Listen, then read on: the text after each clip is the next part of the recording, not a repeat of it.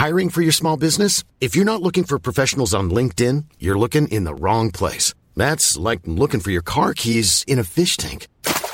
LinkedIn helps you hire professionals you can't find anywhere else, even those who aren't actively searching for a new job but might be open to the perfect role. In a given month, over 70% of LinkedIn users don't even visit other leading job sites. So start looking in the right place. With LinkedIn, you can hire professionals like a professional. Post your free job on linkedin.com slash people today.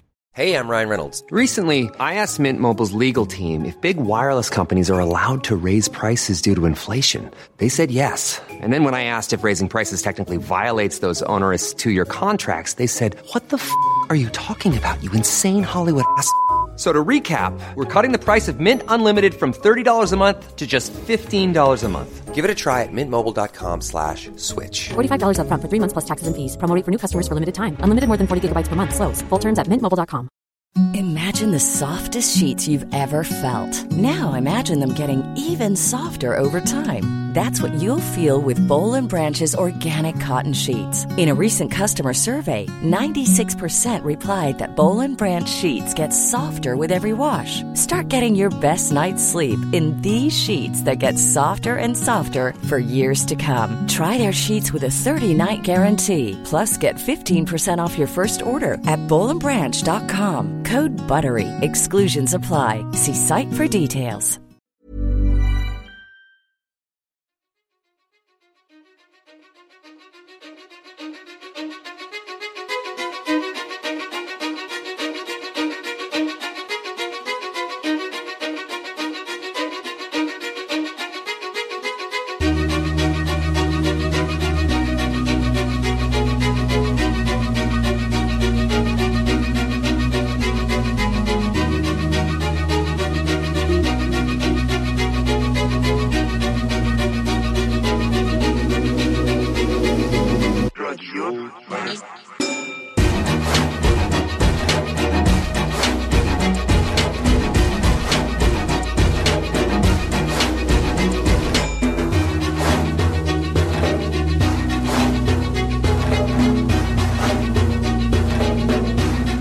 سلام. این 15 همین قسمت رادیو مرزه. من مرزیه هستم و توی این پادکست میرم سراغ موضوعاتی که باعث ایجاد اختلاف یا فاصله تو آدم ها میشن.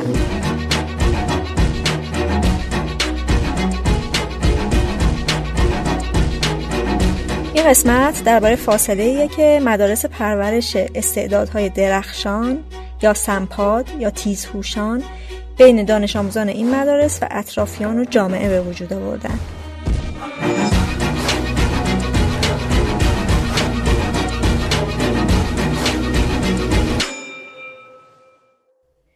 قسمت جز اون قسمت هایی که خودم در موردش ذهنیتی نداشتم و ساختنش بهم پیشنهاد شد.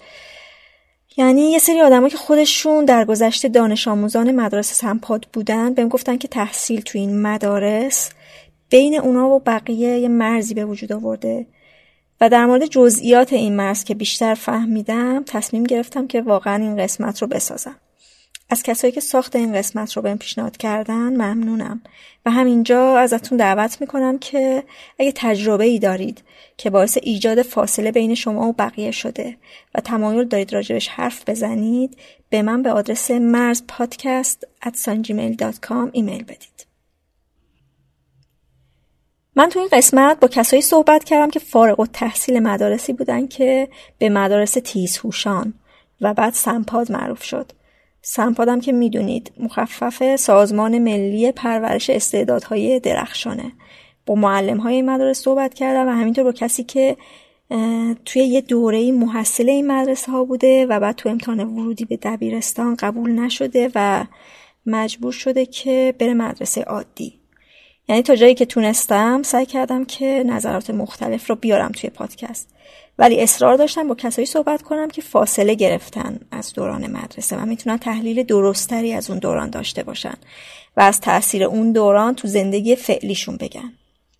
اما باز باید برای این قسمت هم تاکید کنم که قطعا این نظراتی که اینجا مطرح میشه همه اون نظراتی نیست که بچه های سمپاد دارن. این پادکست قصد تعمیم دادن نداره و صرفا تجربه هایی رو باستاب میده که بهشون دسترسی داشته.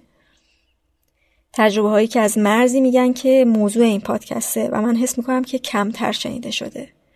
من با فارغ و تحصیلان دورهای مختلف صحبت کردم و خودتون در ادامه میشنوید که چقدر نظرات و نگاه آدم ها به این مدارس متفاوت و گاهی هم با هم در تضاده. اما چیزی که برای خود من جالبه اینه که همیشه مرزی که می‌دیدم مرزی بود که بین بچه هایی که به واسطه تحصیل تو این مدارس برچسب تیز هوش می‌خورن و بچههایی که تو این مدارس تحصیل نمی‌کنن و طبعا اون برچسب تیز هوش رو نمی‌خورن به وجود میومد.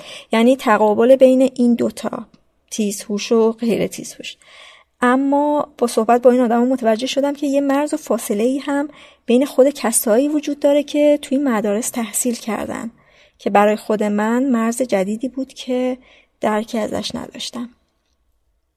برای کسایی که با مدارس سمپاد آشنایی ندارن مختصر بگم که شروع تشکیل این مدارس به یکی دو سال قبل از انقلاب برمیگرده با دو تا مدرسه تو تهران که به اسم تیزهوش شناخته می شدن.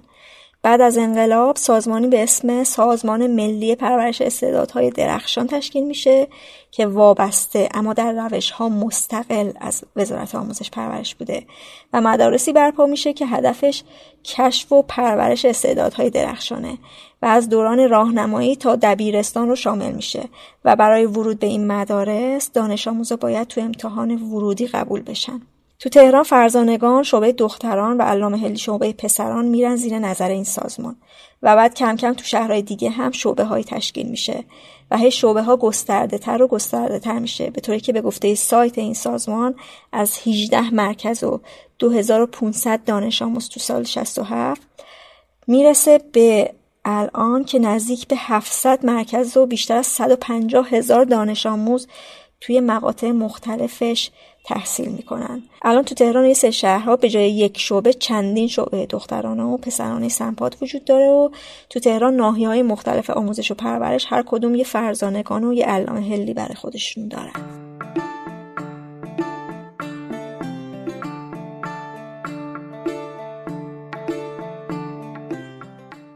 اولین فاصله از همون آزمون ورودی شروع میشه. این آزمون ورودی ادعاش اینه که هوش رو میسنجه و بچه های تیز هوش رو قربال می‌کنه. ولی آیا هوش رو در ابعاد مختلف میسنجه یا همون نگاه سنتی رو به هوش داره؟ که شما اگه از پس حل معادلات ریاضی بر بیای با هوشی. بخش جالب ماجرا اینه که برای قبولی تو این آزمون کلاس ها و دوره های مختلف وجود داره. و شما رو از قبل آماده می‌کنن که از پس تیز هوش بودن بر بیای مشکل دقیقا اینه که من نمی‌دونم اون امتحان چی رو اندازه گیری می‌کنه. و یه چیزی که متقنه متقن یعنی مطمئنه اینه که خیلی از عباد اصلا فرض کن که هوش ادبی رو هم اندازه می‌گیره. من نمی‌دونم شاید مثلا هوش ولی مثلا هوش هنری من مطمئنم اندازه نمی‌گیره. هوش ورزشی من مطمئنم این اندازه نمی‌گیره. پس یعنی حتی اگر تو لول این حساب بکنید که باشه یه سری آدمای با هوشی وجود دارن این باز یه عالمه از ژانرهای دیگر رو اصلا قبول نمی‌کنه. بعد باز در بیاری یه لول پایینتر به نظرم من میپذیرم یه سری آدم ممکنه که در جامعه به لحاظ مثلا درسی ضعیف تر باشن ولی به نظرم اصولا آدم ها در یک نور میان حالا یکی یکم بهتر یکم یکی بد یکم بدتر ولی همه اکثرا معمولی هن. و این تفاوته این فرق گذاشتنه باعث میشه که حالا به خصوص اگر یه, یه آدمایی هستن که مثلا خانواده اینا رو مجبور می‌خواد بکنه که یعنی حتما تاکید داره برو حتما مثلا سمپاد برو فرزانگان این امتحان رو باید قبول بشه. این بعدا با وجود اینکه احتمالا هیچ فرقی واقعا شاید با یکی اون تو نداشته ولی این این میمونه در او که نه من احتمالا یه چیزی کم بوده در من که اینجا قبول نشدم.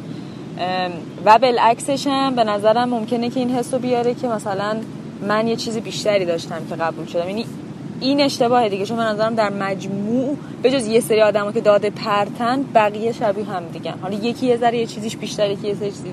و اینو واقعا تو دانشگاه آدم بعدش که دانشگاه مثلا جامعه بیرون از مدرسه وقتی میری خیلی می‌بینی که نه مثلا من ممکنه که فلان چیز خوب باشم ولی خب یکی دیگه ممکنه قدرت سخنوری خیلی بهتری داشته باشه قدرت اجرایی خیلی خوبی داشته باشه. و کو اینا مگه ما تو مدرسه مثلا این چیزا رو سنجیده بودن که بیان؟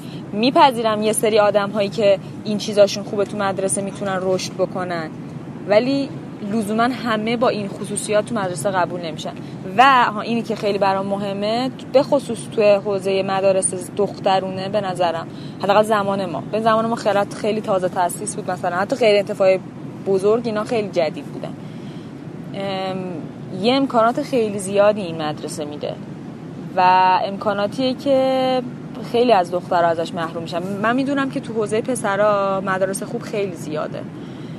و مدارس حتی اگر غیر انتفاعی هستن می‌دونم که مثلا اگه تو خوب باشی ممکنه خیلی ازت پول نگیرن. ولی زمان ما حداقل برای دخترها اینجوری نبوده. بعد از قبولی وارد این مدارس میشی و درس هایی که به داده میشه خیلی پیشرفته تر از اونه که توی یه مدرسه عادی می‌خونی. یه سری دروس و آموزش های فوق برنامه هم وجود داره و همین اینا قرار استعداد تو رو که تیز هوش نام گرفتی آبیاری کنه. راهله حدودا ده ساله که از فرزانگان فارغ و تحصیل شده. میگه اونجا دانش آموز شاخصی نبوده متوسط و حتی تو بعضی درس ها زیر متوسط بوده و همین اعتماد به نفسش رو از بین برده. اصلا یه دلیلی که بچه جدا کرده بودن این بودش که می‌گفتن که اینا مثلا سطحشون بالاتر دیگه. بعد نباید اذیت بشن. حالا مثلا توی کلاس یکی دیگه نمی‌فهمه اینا نباید به خاطر اون که خودشون رو بیارن پایین. واقعیتشو بخوای مثلا من توی چیزی مثل کلاس زبان همچین حسی نداشتم. یعنی احساس نمی‌کردم که حالا بقیه از من ضعیف ترن ولی تو مدرسه خودمون من حس می‌کردم من اون آدمم که بقیه دارن من بقیه رو نباید بکشم پایین تر مثلا سوال زیاد نپرسم. آره. شاید حتی دوست داشتم مرسه عادی. من الان خیلی دوست داشتم مرسه عادی رفته بودم. من کس می‌کنم که می‌تونستم توی مدرسه عادی شاخص باشم. و اون شاخص بودنی یه چیزیه به نظرم تو ذهن بچه ها میمونه. من درسم بد نبود ولی تو مرسه خودمون درسم خیلی بد ولی احتمالا اگه کما اینکه تو امتحان نهایی مثلا من فرض کنم یه آدمی که معدلش همیشه 17 بود من شام 19 تلاش آنچنانی هم براش نکردم. خب اینو می‌تونی بفهمی یعنی تو یکم تعمیمش بدی احتمالا من می‌تونستم کل دبیرستان معدلم 19 باشه. خب دارم تصور می‌کنم تو اعتماد به نفس من چه تأثیری می‌تونست بذاره دیگه. من خیلی از امتحان ریاضی مدرسه میترسیدم. ریاضی و هندسه های مدرسه. خیلی. یعنی اصلا یه جوری بود. بعد دو سه شب پیش جالبه که کابوسش رو دیدم دوباره. بعد داشتم فکر می‌کردم چرا؟ و دیدم که من همیشه ریاضی و هندسه مدرسه انگار 100 لول از من جلوتر بود. یعنی من هر چی میدویدم نمی‌رسیدم. و این هی حس بدی بود. یعنی من هی فکر می‌کردم من می‌خونم میرم سر امتحان. هیچی عالیم نیست. بعدش فکر می‌کردم که انگار تو مدرسه ما دیفالت این بودش که ها ما الان مثلا 200 نفر آدم گرفتیم اینا همه نابغه ریاضی فیزیکن باید همشون امتحان سختی بدن. در حالی که با من شاید یه ذره از معمولی بهتر بودم و واقعا اون امتحان باعث شد هی من اعتماد به نفسم سقوط بکنه که اینم شد. یعنی مثلا من آدمی نبودم که ریاضیم بد باشه. شاید اول راهنمای با اونی آدمی که ریاضیش خوب بود بودم ولی هی آروم آروم این کم شد که الان من اصلا بهم بگی ریاضی فحشت می‌کنم مثلا. یه سری چیز این مدلی داشتم ولی خب از اون برم احتمالا خیلی ها استفاده کردن از این سیستمه. مثلا خود من توی یه چیز دیگه که قوی تر بودم حتما استفاده کردم. ولی این باگ ها رو داشتن یعنی اسم می‌کنم یکم همه رو این هم می‌دیدن دیگه در یه لول بالایی. تو دوره‌ای که راهله تو فرزانگان درس میخونده اینجوری بوده که معدود بچه هایی تو یه سری درس ها عالی بودن و بقیه هر چقدر تلاش می‌کردن به اینا نمی‌رسیدن. و همین باعث می شده که رائل حس کنه که از پیش همه چیز رو باخته و رقابتی وجود نداره. من از حرفای راهل اینطوری حس می‌کنم که مخاطب اصلی تو کلاس ها همون معدود دانش آموزا بودن و درس ها بر اساس توانایی اونا تنظیم می شده و این وسط فشار زیادی به کسایی که تواناییشون در حد اونا نبوده وارد می شده یعنی من دبستانمو که مثلا و حتی اوایل راهنماییم بود که با اواخر دبیرستان اواخر راهنمایی مقایسه می‌کنم تغییرات رو در خودم می‌بینم. یعنی حس می‌کنم از یک آدمی که خیلی برای خودش زندگیشو می‌کرد نمی‌دونم نمی‌خوام بگم من خلاق بودم ولی مثلا یه سری چیزهایی برای خودم داشتم و حس می‌کنم اونها اصلا دیگه رفت یعنی رفت پشت. چون که انگار که برای من حداقل اینجوری بودش که اس کردم که ای عالم آدم دارن اون کار بهتر از من انجام میدن من چرا انجام بدم مثلا فرض کن. یعنی اگه من نمی‌تونم اونجوری انجام بدم مثلا فرض من نویسندگی رو خیلی دوست داشتم. هنوزم خیلی دوست دارم. و تو مدرسه ما آدم خیلی خوب می نوشتم مثلا یه نشریه بود خیلی بچه جذاب و جالبی نوشتم و من چون نمی‌تونستم اونجوری بنویسم تصویرم این بودش که آها دیگه لابد خب من که خوب نیستم. بعد اونو گوشتم کلا کنار. می‌دونی؟ ولی میگم تا این تیکش رو قبول دارم که خیلی خوب تا آخر مدرسه تو نتونستی خودت شکوفا بکنی. ولی حتما بعد مدرسه من این من من تونستم جمع کنم خودم به نظرم. میگم آدم خلاق نشدم ولی اگه یه چیزی هم بودش که نتونسته بودم اون موقع مثلا استفاده بکنم ازش به نظرم برگشت بهم آروم آروم. با یه مثلا زمانی که به خودم دادم. آره.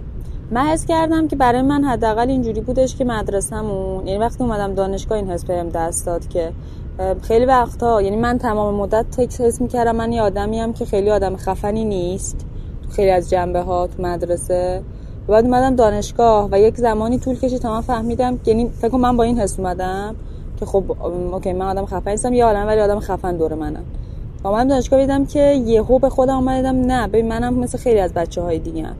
و بعد یه جایی انگار احساس می‌کردم هفت سال از زندگی من حس معمولی بودن خیلی بد داشتم حس معمولی بد یعنی رو به پایین. و کاشکی مثلا خب من تو اون هفت سال می‌دونی هفت سال از زندگی هفت سال از نوجوانی و جوونیه. و بعضی وقتا قبطه می‌خورم یعنی هی به آدمو نگاه می‌کردم میدم که این آدمه ببین مثلا چون دور از خودش یکم بعضا مثلا حالا مثلا طرف مرسی معمولی می‌رفت اون تونسته بود که هفت سال به عنوان شاخ مثلا مدرسه کار بکنه. بعد با یه اعتماد به نفس خیلی زیادی اومده بود دانشگاه.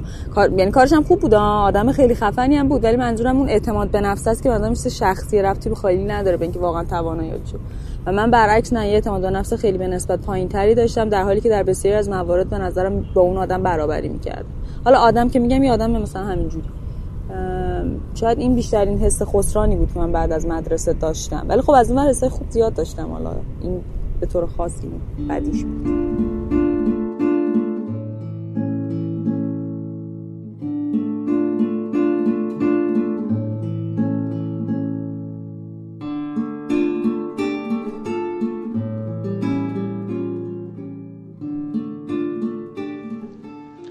به شخصه من پررنگ ترین مرزی رو که لمس کردم نه با بچه های خارج از سمپاد و نه با هم کلاسی سمپادم بود.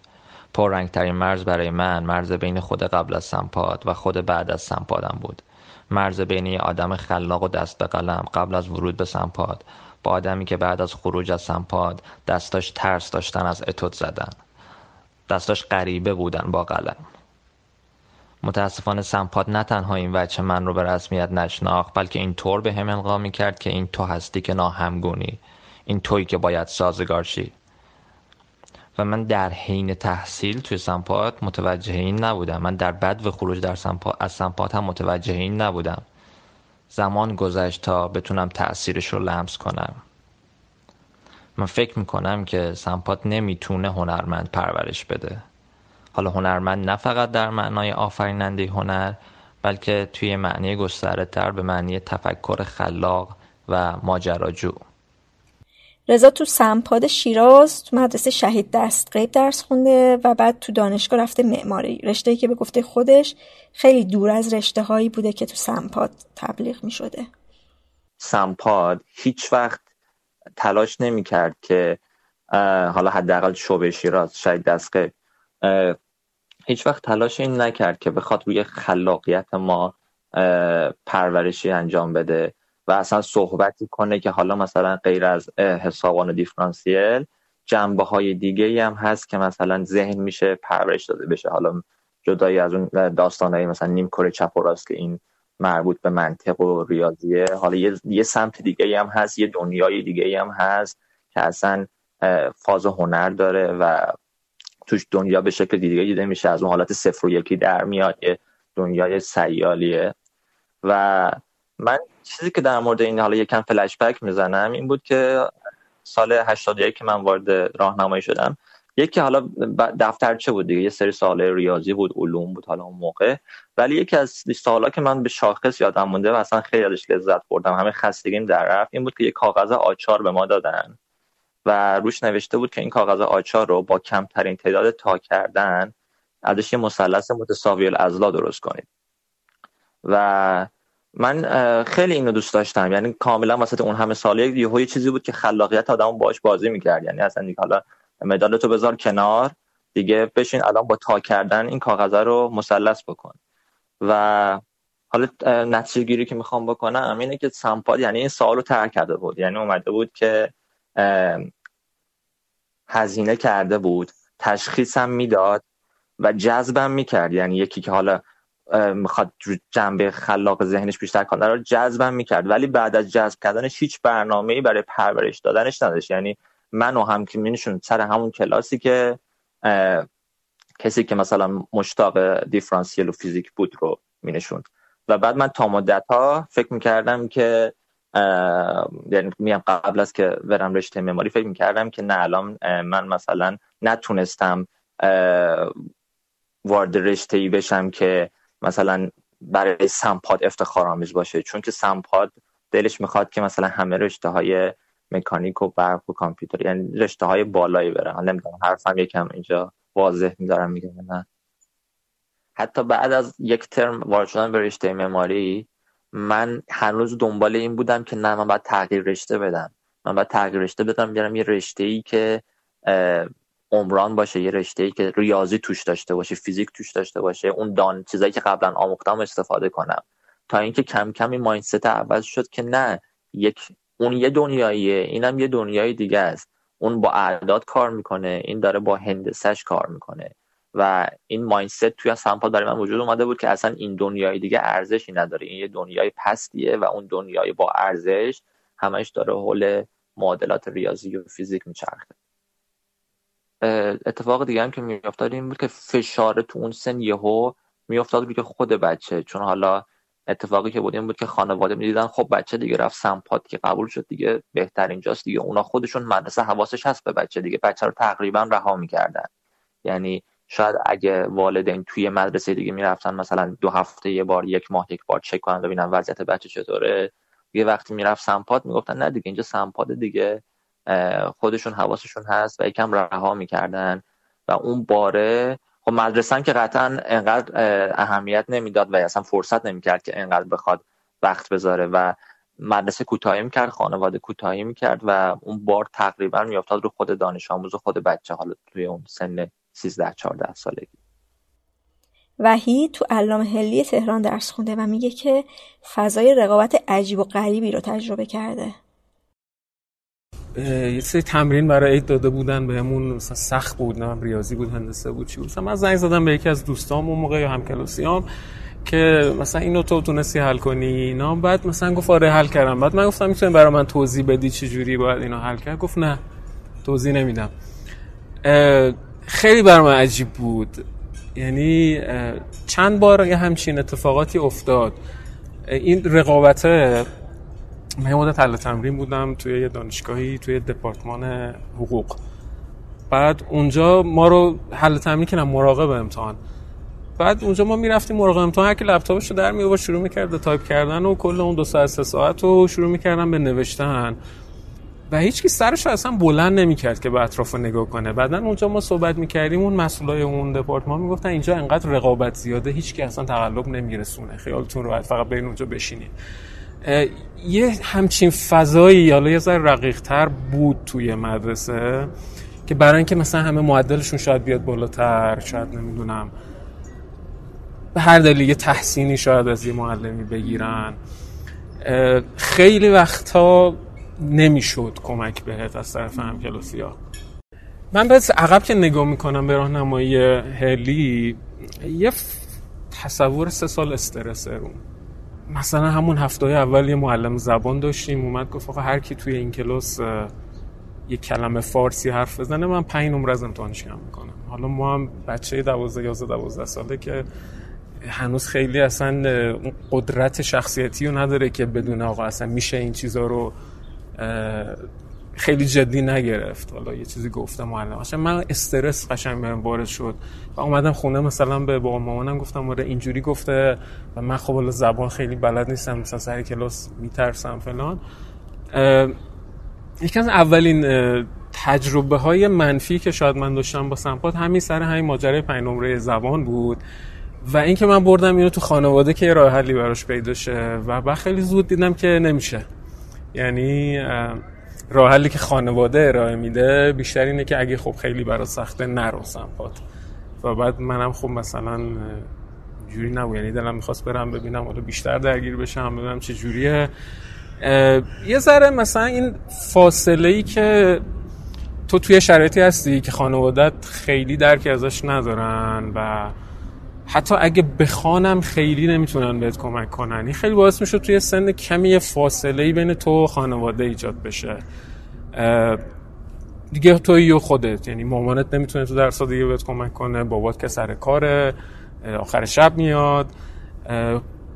با خودت یاد بگیری مشکلات تو حل کنی. و این خیلی توی این شخصیت فعلی الان منم خیلی احساس می‌کنم تاثیر داشته. یعنی من از شاید اول راهنمایی شروع کردم به که مشکلاتم خودم تنهایی حل کنم و تصمیمات مهم خودم تنهایی بگیرم. یه جنبه ای که حالا این جدایی که بین تو خانواده میفته توی مورد من حداقل از همین عدم توانایی کمک خانواده در برخی موارد بود برای من. جنبه خوبی هم داره دیگه. آدم مستقل میشه زودی. ولی خب جنبه بدی هم داره که اون شاید فکر می‌کنم خیلی سالم نیست. یعنی تا یه سن بالاتری شاید بچه باید از پدر و مادرش حمایت بتونه بگیره. وقتی خب این حمایت رو نمی‌تونه بگیره اثرات فکر می‌کنم منفی داره مجموعا. حالا شاید مستقل بودنش خوب باشه ولی قطعا یه چیزای منفی داره. ببین یه چیزی هستش یه منحنی نرمالی هستش شبیه زنگه همچی شکلی داره. معمولا جوامعی که حالا تشکیل میشن جامعه کوچیک بزرگ و اینا یه همچین توضیحی دارن. حالا تو توی مدرسه عادی اگه بودی تو تو نوک اون توضیح نرمال بودی. و ولی همه این آدمایی که تو نوک اون توضیح نرمال هم هستن می‌برن توی مدرسه ای دوباره همچین توضیح نرمال شکل می‌گیره. یعنی توی که تو نوک اون نمودار بودی دیگه لزوما توی نمودار تو مدرسه تو نوک نیستی. ممکن اومده باشی وسط ها یا پایینا. من مثلا با شاگرد اول سلس اول اول راهنمایی شروع کردم و رفتم پایین همینجوری. رفتم مثلا تا متوسط و اینجوری. ها اغلب اوقات مثلا بین متوسط یا متوسط رو بالا بودم. و این حسه رو خیلی وقتا داشتم. یعنی تو که عادت کردی به اینکه بهترین یا جزء بهترین ها باشی یه وقتایی دیگه اصلا هر کاری می‌کنی نمیشه. و نمی‌فهمیم چرا نمیشه. یعنی بعد شروع می‌کنی به شک کردن به خودت که نه من اصلا آدم چیزی یعنی خیلی هوش خاصی ندارم. اعتماد به نفست میاد پایین. دقیقا اینا توی خیلی از آدما واقعا بوده تو منم این حس خیلی وقتا بوده. یعنی همه سعی تو داری می‌کنی ولی نمیشه دیگه. یعنی آدمایی که همه رتبه اولیه اونایی که میرن مثلا المپیاد اونایی که فلانن یه سری آدمای دیگه هن. اونایی که توی مثلا کنکور رتبه یه رقمی میشن تو نمی‌رسی به اونا. و چون خودتو همیشه تو این هرمه می‌بینی دیگه به اون هرمایی که قبلا بودی دسترسی نداری. تو الان اومدی پایین هرم احساس می‌کنی که یه چیزی تو تو ضعیفه. این خیلی وقتا پیش میاد. یه ذره تجربه شبیه سربازی بود. از این نظر که یه شما صبح که بلند میشی تا شب یه برنامه از پیش تعیین شده ای هست و خیلی کسی نمیاد برای شما توضیح بده که اصلا چرا این ساعت باید بریم این کارو بکنیم. اصلا چرا گزینه ها ایناست؟ تو اصلا خیلی حق انتخابی نداری. همه چیز از قبل مشخص شده برات. و شما باید بری سر اون کلاس ها سر اون درس ها اون تمرین ها انجام بدی امتحان ها رو بدی. دو سال اول راهنمایی بازی خورده انعطاف پذیرتر بود. مثلا حالا درس برنامه نویسی مثلا ما داشتیم مثل چیزای جانبی بود. سه کتابایی داشتن تو سمپاد شخصیت هایی داشت شخصیت های مجازی مثل پادک و سمپادک. اونا ما مسخره می‌کردیم معمولا ولی خب ممزه بود. یه جاهای فعالیت های ذره خلاقانه مثلا گاهن بود یعنی ولی کلیت ماجرا این که اصلا آقا یه نفر بیاد به تو بشینه میگه آقا شما که الان اومدی تو سمپاد اینجا چیه هدف از این سازمان هستن؟ من این سالهای بعد خیلی به این ماجرا فکر کردم که آقا سمپاد اصلا برای چی به وجود اومده؟ یعنی اینکه شما بیا یه سری آدم رو توی پنجم ابتدایی شناسایی کنی بگی اینا یه مزی... یه قابلیت ویژه‌ای دارن حالا هرچی خیلی من احساس می‌کنم خیلی برنامه مشخص شاید از بالا هم وجود نداشت. یعنی اینکه شما یه سری آدم رو تو پنجم ابتدایی بیای بر اساس یه آزمونی که حالا خیلی هم مشخص نیست چی رو داره میسنجه. اینو جدا کنی بیاری و یه سری چیزایی رو جلوتر از سنشون بهشون یاد بدی. آیا هدف اینه که این آدما قراره یه تربیت ویژه‌ای داشته باشن که بعدا مثلا به کشور یه خدمت ویژه‌ای بکنن؟ یا اینکه هدف اینه که این آدما به نظر میاد باهوشترن هوش ریاضی صرفا حالا؟ پس یه کاری بکنیم اینا حوصلهشون سر نره تو مدرسه یادی یعنی من مطمئن نیستم اولیه هدف بود. یعنی خیلی این حس رو به من نداد. چون بعدا که خب همون درس رو میخوندی حالا دو سال جلوتر سه سال جلوتر می‌رسیدی به کنکور می‌رفتی کنکور میشستی سر کلاسی که همه با تو اومدن و سمپاد روی کنکور تموم می‌شد. یعنی دیگه بعد از اون هیچ اگه تو به عنوان نخبه هم فرزن شناسایی شده بودی دیگه از اونجا به بعد کسی نمیمد می‌گفت که آقا شما که نخبه بودی حالا بیا این کارا رو بکن. برای احساس می‌کنم اصلا از اون دید بالاتر اگه به قضیه نگاه کنیم خیلی واضح نبود هدف چیه. و این ناواضح بودنه خیلی توی مدرسه هم فکر می‌کنم مشخص بود. یعنی اصلا خیلی من هیچ وقت توجیه نشدم واقعا چرا ما باید اینا رو زودتر و بیشتر بخونیم. جو المپیاد ریاضی و شیمی و آره. بود یا نبود؟ اون موقع بود توی دبیرستان دیگه. مثلا از دوم دبیرستان شروع می‌شد. توی راهنمایی نه. توی راهنمایی شاید مثلا خیلی این بود که حالا یه سری چیزها رو جلوتر بخونیم یا مثلا یه سری آزمایشگاه ها داشتیم. آزمایشگاه شیمی آزمایشگاه فیزیک. کلا این بود که به نظر من این چیزی که من برداشت منه اینه که شاید مثلا کشور ما از نظر منابع مالی و انسانی و اینا اونقدری پیشرفته نبود که این چیزایی که حداقلاییه که حالا برای آموزش توی مدارس لازمه در اختیار همه دانش آموزا باشه. بعد می مثلا یه سری رو جدا می‌کردن اونجا. این امکاناتی که حالا شاید توی خیلی جاهای دنیا خیلی طبیعیه و تو همه مدارس عادی هستن و می‌دادن به اینا به امید اینکه حالا اینا یه کاری قرار بکنن یا نکنن یا هرچی. ولی توی دبیرستان یه ذره ماجرا فرق داشت. تو دبیرستان یه خورده الان که من بهش نگاه می‌کنم این بود که این آدما باید یه افتخار آفرینی بکنن. حالا حالا ما این همه هزینه کردیم روشون. یه چی میگن؟ یه آوتکامی داشته باشه. مثلا سمینارهای علوم و فنون نمی‌دونم سمینار خارز مسابقات خارزمی چیز المپیادهای مختلف. حالا اونایی که توی هر کدوم از این شاخه اگه رفتن که خب هیچی اونایی که نرفتن حالا باید تو کنکور مثلا رتبه خوبی پیدا کنن که ما نشون بدیم آقا این هفت سال 6 سال هفت سالی که اینا رو تربیت کردیم موفق بودیم و اینا آدمایی که آره مثلا یه تفاوتی دارن.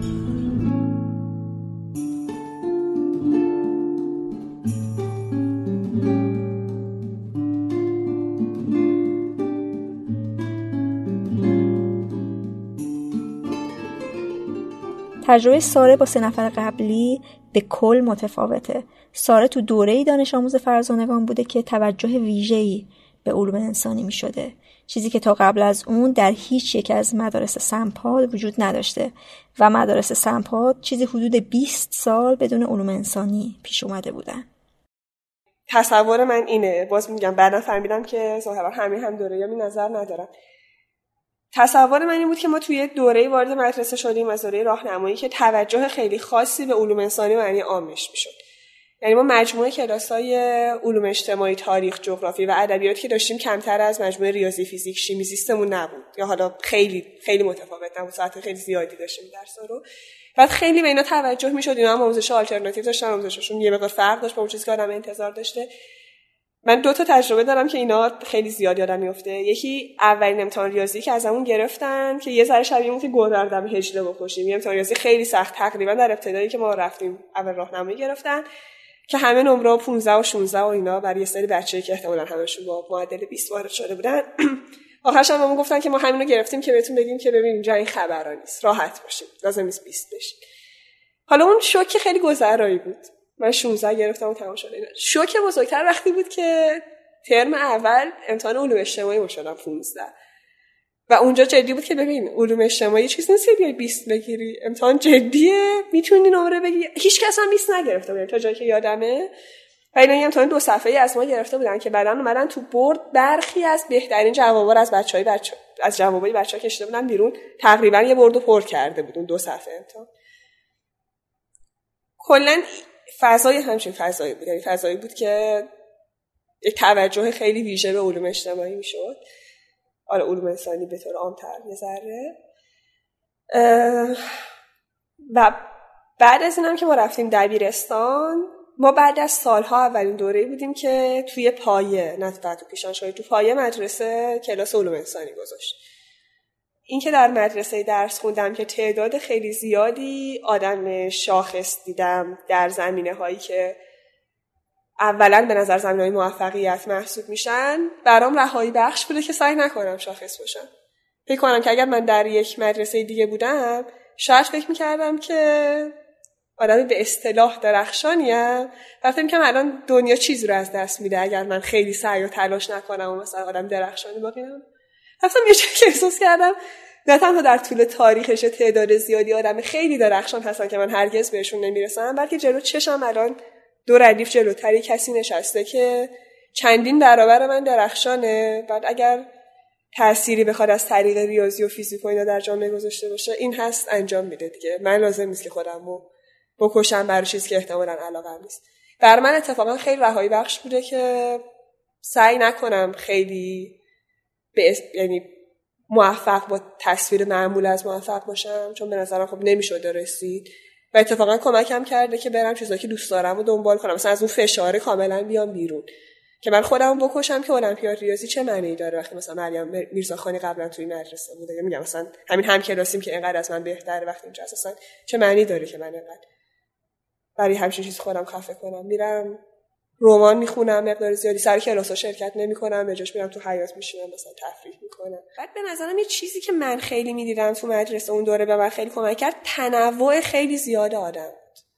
تنوع زیاد آدم که خیلی راضی بودن از کاری که داشتن می‌کردن. مثلا طرف همه زندگیش خیلی عشق ریاضی بوده ولی المپیاد ریاضی بوده داشته ریاضی محض می‌خونه ولی اومده مدرسه معلم شده تو اینو می‌دیدی احساس می‌کردی آقا این این شکل شکل من نیست. از اون طرف یه معلم علوم اجتماعی که بارها در زندگیش در حوزه‌های مختلف علوم انسانی سر زده از این رشته اون رشته و الان در زندگیش راضیه. تدریس می‌کنه ترجمه می‌کنه اینو بعد می‌بینی اینو احساس می‌کنی من من یه بیشتر شبیه اینم. ولی این هی به نظرم بیشتر شده. تو دبیرستان این تنوعی که می‌دیدی بیشتر بود. و کمک می‌کرد که آدم یه ذره بتونه تصور کنه که مسیرهای متفاوت به چه شکل آدم هایی می‌رسه. و مثلا این اتفاق خیلی مهمی بود که ما تعدادی آدم راضی در دور و برمون می‌دیدیم. شاید این یکم مهمترین شانسایی بود که مدرسه ما داد که سری آدم راضی ببینم در زمینهای مختلف کار. ساره میگه که تو مدرسهشون ارزش از پیش تعیین شده ای وجود نداشته و این رو مثبت می‌بینه. مدرسه به ما یه ارزش از پیش مشخصی رو تحمیل نمی‌کرد. اجازه می‌داد که خودمون تعریف کنیم تا یه حدی که تو چی می‌خوایم کار کنیم. یا حالا خوب باشیم به این معنی خیلی عام راضی باشیم از کار کردن توش. چیزی که من یه ذره بعدا توی صحبت و برخی از هم دوره یا احساس کردم این بود که فکر می‌کردن این سیستم خوب بود برای شماهایی که علل اصول می‌تونستید انتخابی کنید در اینکه در چه چیزی خوب باشید. می‌تونستین تعریف کنید اینو و این توی یه مدرسه 300 نفر در سال بر همه ممکن نیست. 6 7 تا حوزه میشه تعریف کرد نه 20 تا حوزه میشه تعریف کرد نه 30 تا. بالاخره شما اقلیتتون یه 10 درصد بودید. بقیه هیچی. یعنی شماهایی که تعریف کردین که چی دوست دارید مدرسه هم خیلی بهتون کمک کرده. یعنی مدرسه فقط امکانات می‌داد. خیلی چیز پیش مشخصی ازتون نمی‌خواست. رفتین رستگار شدین تو اون چیزایی که می‌خواستید ماهایی که این نو نتونستین و این اتفاق عجیبی نیست برای بچه اول دبیرستان که نتونه یه حوزه علاقه رو تعریف کنه هیچی برام برامون نموند. دقیقا به این دلیل که مدرسهش برنامه از پیش مشخصی نداشت ارزش گذاری از مشخصی نداشت برنامه‌ریزی درسی نداشت نظارت خیلی ضعیف تقریبا در حد هیچ. این دوباره مثلا شاید بتونم یه مثالی بگم. من تقریبا سال اول دومی دبیرستانم سر هیچ کلاسی نرفتم. هیچ وقت دفتر نداشتم. امتحانا همه رو اینطوری دادم که دو سه روز قبل از امتحان یه دوستی که یه ذره اون در سر بلد بود میومد یه ذره بهمون یاد می‌داد و می‌رفتیم قبول می‌شدیم. من واقعا سال اول دوم دبیرستانم قبول می‌شدم درسمو فقط بگذاریم ادعای سال اول دوم دبیرستان این بود که من دارم برای المپیاد نجوم می‌خونم. بر همین نمی‌خوام بیام دیگه سر کلاس نمی‌خوام بیام خودم می‌دونم می‌خوام چیکار کنم. و این این خیلی به من کمک کرد. چون مثلا من می‌گفتم می‌خوام المپیاد نجوم بدم. به مدرسه می‌گفتم فلان معلم نجوم خیلی خوبه. مدرسه می‌رفت خوش معرفی می‌کرد یه کلاس خالی می‌کرد یه معاونی میمون ساعت خارج از مدرسه که اون معلمه بیاد و ما چند نفر که می‌خوایم نجوم بخونیم درس بدیم. ولی من برای این اصلا کلاسیوم شنیدم که حالا ما هم مثل تو نرفتیم سر کلاس ولی ما ایده هم نداشتیم می‌خوایم چیکار کنیم المپیادی هم نمی‌خواستیم بدیم. ولی ما ما هیچ وقت چی یاد نگیریم. نرفتیم سر کلاسی چی یاد نگرفتیم هیچی هم خودمون نداشتیم که براش به جاش بخونیم. اصلا خوب نبود که مدرسه هیچ نظارتی نمی‌کرد انقدر ما رها می‌کرد. این حالا آره برای شماها خوب بود زندگی ماها نابود کرد. مضافه بر اینکه ما اینو می‌دیدیم. می‌دیدیم که امکانات مدرسه میره سمت شماها. مدرسه امکانات محدودی داره. می‌کنم به هیچ عنوان مدرسه پولداری نبود. خیلی از نظر مالی مدرسه بود که در مسیقه بود. اون یه ذره امکاناتی که داره میره سمت اینکه شماها که شاخص نه در روستایی از پیش مشخص در چیزایی که خودتون تعریف کردید. شما که این مدلی چیا می‌خواین همونا رو می‌داد به شماها ولی این تفاوت رو خیلی بیشتر می‌کرد بین شماها با بقیه. حالا اون ایده که دوست داشتید با بقیه. چیزی هم که راهله میگه همینه که مدرسه نقطه اتکاش بچه ها بودن و خودش برنامه و روالی تعیین نمی‌کرده. یعنی من اینجوری می‌فهمم که یک سری بچه ها تو ریاضی و علوم شاخص بودن و مدرسه براشون برنامه داشته. ولی کسایی که تو ریاضی شاخص نبودن یا نمی‌خواستن باشن با خودشون بوده که تعیین کنن تو چه چیزی شاخص باشن و چه چیز رو پیگیری کنن. و مدرسه جز امکاناتی که می‌داده تو پیدا کردن راه کمکی بهشون نمی‌کرده. من حداقل اینجوری بودش که خیلی انگار نقطه اتکاش به خود بچه ها بود. یعنی من خیلی نمی‌تونم بگم که معلم خاصی در زندگی من تاثیر خیلی خاصی گذاشت مدرسه خیلی خاصی به من داد. خود بچه ها خیلی خاص بودن. این یه چیزیه که به نظرم در مورد خیلی از حالا دانشگاه ها اینا میگن این خوب نبود. یعنی این باعث می‌شد که اون بچه‌ای که نمی‌تونه یه سری کارا رو بکنه خب یه گایدی می‌خواد یه آدمی رو می‌خواد میموندون مثلا حس می‌کنم خود کادر مدرسه باعث رشد نمی‌شد. انگار اون فضایی که بچه ها ایجاد کرده بودن می‌شد. یعنی من دوستام باعث می‌شدن که من یه رشدی بکنم نه معلم خاصی که مثلا احساس می‌کنم همیشه معلم ها این حس رو به من می‌دادن که انگار مقهورن در برا بچه ها یعنی خیلی اینو می‌گفتن. ما میریم یه مدرسه دیگه همش هرس می‌خوریم میایم اینجا چقدر با شما حال می‌کنیم. خب می‌دونی انگار که انگار من باید به اون یه چیزی بدم. او هیچی نداره به من بده و این اذیت کننده بود. بعد اگر تو واقعا هیچی نداشتی بدیم دیگه تو عملا هیچ بده بستونی وسط رخ نمی‌داد دیگه. اینو خیلی می‌گفتن. این یعنی من میگم هزار بار اینو من تو مدرسه شنیدم. اصلا الان الان دارم همجور فکر می‌کنم. و که خیلی آزاردهنده بود دیگه. تو فکر کن میری مدرسه یه آدمی خیلی باسواده داره میگه من یه مدرسه دیگه رفتم حال نکردم. شما چقدر بچه های خفنی هستین با شما چقدر حال می‌کنم؟ آدم هایی که بیشترین استفاده از مدرسه کردن بچه هایی بودن که به یک نحوی من نمی‌دونم که همه بچه ها رو که زندگی شخصیشون نمی‌دونم ولی همینجوری مثلا من اگه ده نفری که می‌دونم بخوام بگم به نظرم اون آدم ها شاید تو مدرسه دیگه ای هم شکوفا می‌شدن. یعنی آدم هایی بودن که حالا یا خودشون آدم نمی‌دونم من چیز شخصیتی بلد نیستم ولی یا اعتماد به نفسه بالا بود خانواده خیلی supportive بود. یعنی این یه چیزی بودش که یه آورده خودشون داشتم. اسم می‌کنم که تعداد بچه هایی که اینطوری نبودن و نتونست از مدرسه استفاده خیلی بیشتر بود. مثلا خود من واقعیت از شاید نمی‌دونم مثلا سمت خانواده خیلی هول داده نمی‌شدم یه سری کارا رو انجام بدم. مدرسه هم منو خیلی تقو... چی میگن ترویج نمی‌کرد که برو حالا این کارا رو بکن مثلا فلان. و بعد هم آره. و این می‌دونی کجا خودشو نشون می‌داد؟ ببین نمی‌دونم اینا تا... واقعا به شخص شاید بقیه این حسو نداشتن. واقعیت اینه که اکیپ هایی که شکل می‌گرفتن یعنی تو هر ورودی ما یه اکیپی داشتیم که اینها اکیپ ب... من میگم اکیپ بچه باحالا ولی خب بچه فعالا بودن عملا. و واقعیت اینه که اینا خیلی شبیه بودن به هم. یعنی بعضا تو موردی پیش می اومد که ببینی یه نفریه که با اینا یه ذره متفاوته و تو اون گروه ها هستش. ولی اصلش این بودش که اینا خیلی از یه سری جنبه ها شبیه بودن. و خب همون به نظرم یعنی که وقتی تو یعنی این شباهت از یه دیگه ای میومد نه از اینکه اونا تو مدرسه قرار گرفته بودن.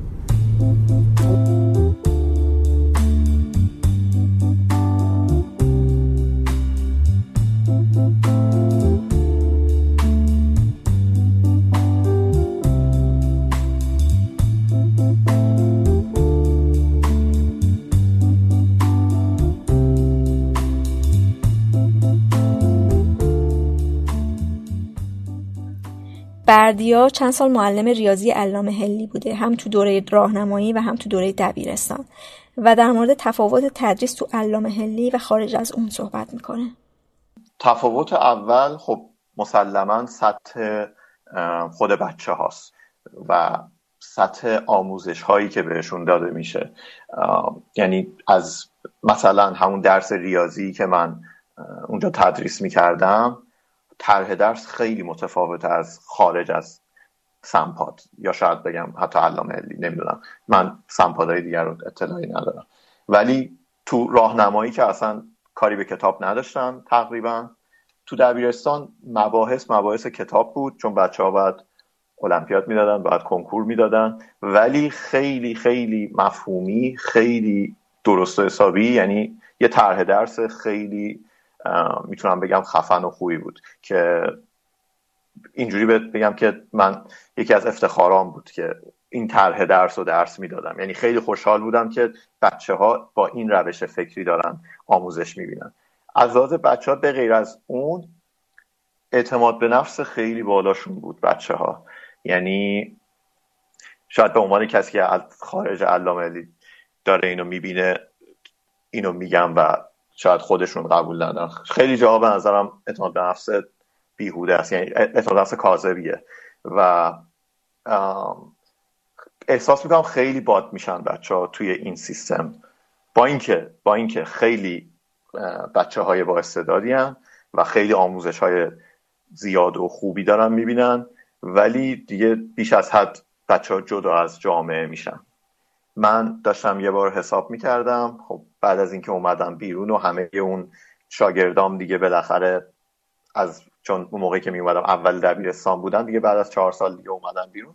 داشتم نگاه می‌کردم میشمردم که اینا مثلا چی شدن. داشتم دیدم که ده درصد این بچه ها مثلا شدن اون چیزی که مدرسه می‌ذاره تو تالار افتخاراتشون. مثلا مدال المپیاد کشوری بردن مدال المپیاد جهانی بردن بعد رتبه تک رقمی کنکور شدن. ولی حالا جا این هم جالبه مثلا دو رقمی سه رقمی رتبه تالار افتخارات علامه علی نیستش. مثلا رتبه تک رقمی مهمه. ولی خب یک مقداری شاید همین ده درصد باشن تو هر کلاسی که من داشتم که اینا خیلی عقب بودن از بقیه. و یه سریاشون هم سالهای اخیر بیشتر که یه ذره تعداد مدارس رو بیشتر کرده بودن بعد از دوره های ریاست جمهوری احمدی نژاد. به خاطر همین یه سری مدارس زیادتر شده بود. بچه ها از راهنمایی می اومدن که تر درس های خب معمولی تری داشتن. می اومدن با بچه هایی میشستن که خیلی خفن آموزش دیده بودن تو راهنمایی های علامه لی و اختلاف سطح بسیار زیادی وجود داشت.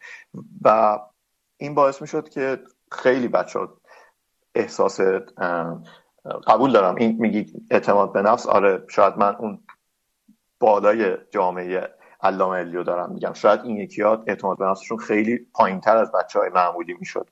و این مشکل وجود داشت. به خصوص درس ریاضی که من درس می‌دادم و خب طرح درس اون طرح درس مفهومی و خفنی بود. یعنی طرح درسی بود که بچه باید کامل اون درسی که من می‌گفتم خیلی خوب می‌فهمید. تمرینامون تمرینای آسونی نبود. مثلا یه برگه پولیکوپی مثلا پشت رو بود برای تمرین هر آخر هفته. ولی هر کدوم از مسائلش کار می‌برد. یعنی قشنگ باید بچه مطلب رو کامل می‌فهمید و بعد این تمرینا رو که حل می‌کرد تازه اگه تمرینا رو حل می‌کرد خیلی خوب مسلط می‌شد و این دیگه میمون تو ذهنش. و احتمالا از پس امتحانم خوب برمیومد ولی کسایی بودن که از همون اول احتمالا با درسی که سر کلاس داده میشه خیلی راحت نبودن. مثلا شاید هفتاد درصدش رو می‌فهمن من چی دارم میگم بعد میرن تمرینا رو خیلی باش مشکل دارن نمی‌تونن خیلی خوب حل کنن و بعد تو امتحانم دوچار مشکلن. همینجوری هی اینا چیز میشه دیگه تو هی میاد رو هم جمع میشه. چون همینجوری هم که درس درس ریاضی که درس می همش در ادامه هم دیگه بود. تا ته سال همش رو هم داشت بنا می‌شد. و یکی از همون اول همینجوری هفتاد درصد یاد می‌گرفت دیگه خیلی دچار مشکل می‌شد توی تا آخر سال. ولی به هر حال این حس قویا توشون موجود بود تو بچههایی که ضعیف بودن که آره این مثل این شاید خیلی بحث آسونیه و من اشتباهی اینجام. چون همه دوروبری های من مثل اینکه فهمیدن و نه تنها فهمیدن یه حالت کلی ترش هم می‌تونن استدلال کنن. ولی من مثل اینکه هنوز اون اول بحث مثلا گیر کردم. و این این حس رو زیاد می‌دیدم تو بچه ها که این سرخوردگی و که آره من شاید اصلا تعلق ندارم به اینجا. شاید من اصلا یه اشتباهی شده و من قبول شدم توی این سیستم. بردیا هم مثل راهل و رضا معتقده که سمپاد سیستم گزینش درستی نداره و این انتقاد به کل نظام آموزشی هم وارده که استعداد درخشان رو در ریاضی و علوم می‌بینه. ببین اشکالی به سمپاد که مثلا میگن سازمان ملی پرورش استعدادهای درخشان. این استعداد درخشان حالا البته این در واقع یه ذره چیز کلی یعنی یه ذره به اولا سیستم آموزشی ما برمیگرده انتقاد از سیستم آموزشیمون و بعد انتقاد به اصلا جامعهمون که استعداد درخشان رو در کسی می‌بینه که مثلا ریاضی و زیست و ایناش خوبه. و مثلا چه می‌دونم عباس کیارستمی اگه بیاد توی این مدرسه با اینکه مثلا یکی از استعدادهای درخشان هنره ولی چون اگه ریاضیش خوب نباشه توی این مدرسه یا پذیرفته نمیشه یا اصلا اخراج میشه. برای اینکه توی این مدرسه خیلی تاکید عظیمی روی ریاضی بود. و من که معلم ریاضی بودم خیلی می‌دیدم این قضیه رو که مثلا چقدر به ما بها داده میشه به عنوان معلم ریاضی توی مدرسه. بچه ها خیلی تحت فشار بودن از این جهت که ریاضیشون باید قوی باشه ریاضیشون باید خیلی خوب باشه. و و کلا دروس بعد از اون دروس اختصاصی کلا. ولی آره اصلا اینکه یک نفر شاید میگم یک استعداد درخشانی در هنر باشه یک نفر شاید یه استعداد درخشانی در چیز دیگه ای باشه مثلا ادبیات باشه شاید اصلا به چشم نمیاد. اصلا نویسنده خیلی خفنی باشه.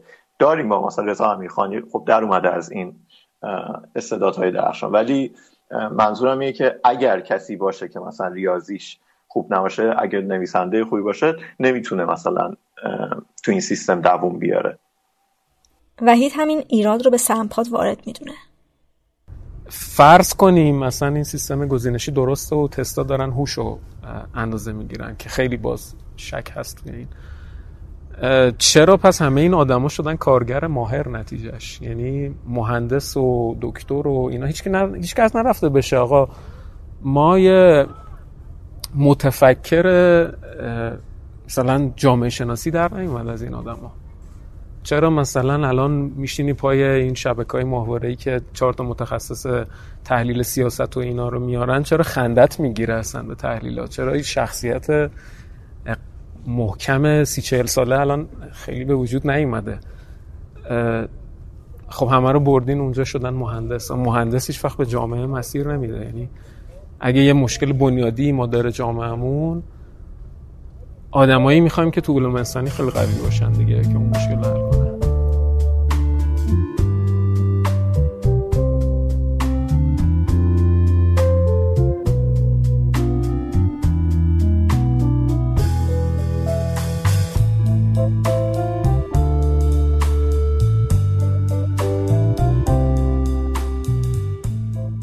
از اینکه بریم سراغ جنبه های دیگه سمپاد از یه تجربه دیگه بگیم. تجربه آرزو که توی امتحانات ورود به راهنمای سمپاد قبول شد سه سال فرزانگان درس خوند و بعد نتونست از صد امتحان یا گزینش ورود به دبیرستان رد بشه و مجبور شد که برای دبیرستان برگرده به یه مدرسه عادی.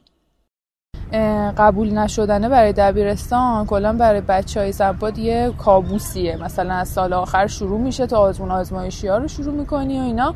این استرابه همیشه هست. چون تعداد کسایی که قبول نمیشن خیلی کمن.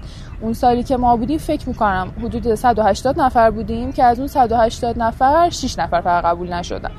که از اون 6 نفرم خب چهار تاش من و سه تا از دوستای صمیمیم بودیم. یعنی ما یه گروه با هم دیگه قبول نشد. فکر می‌کنم حالا دلایلش رو نمی‌دونم راستش. فکر می‌کنم ترکیبی از حالا مسائل انضباطی و نافرمانی ها و مسائل تحصیلی بوده احتمالا. یعنی هم درس هم اون مثلا یه ذره شیطنت ها فکر می‌کنم که ترکیب این دوتا باعث شد که این اتفاق نیفته. یه شوک خیلی خیلی عجیب غریبی بود. می‌دونی فرزانگان فقط یه مدرسه نیست. مثل این میمونه که یه هویتی به تو میدن که تو قرار مثلا چند سال با این هویت زندگی کنی. یه عالم المان مختلف وجود داره که این هویت رو تشدید می‌کنه. سرود ملیا نمی‌دونم لوگو که همه جا هست همه چیز که مختص خود تو با بچه های بیرون فرق داره. همه اینا چیزهایی که تو ازش لذت می‌بری و یه هویی رو ازت می‌گیرن در صورتی که بقیه آدم و بقیه دوستان همه مثلا رفتن دبیرستان دارن اون مسیر رو ادامه میدن فقط توی که جا موندی.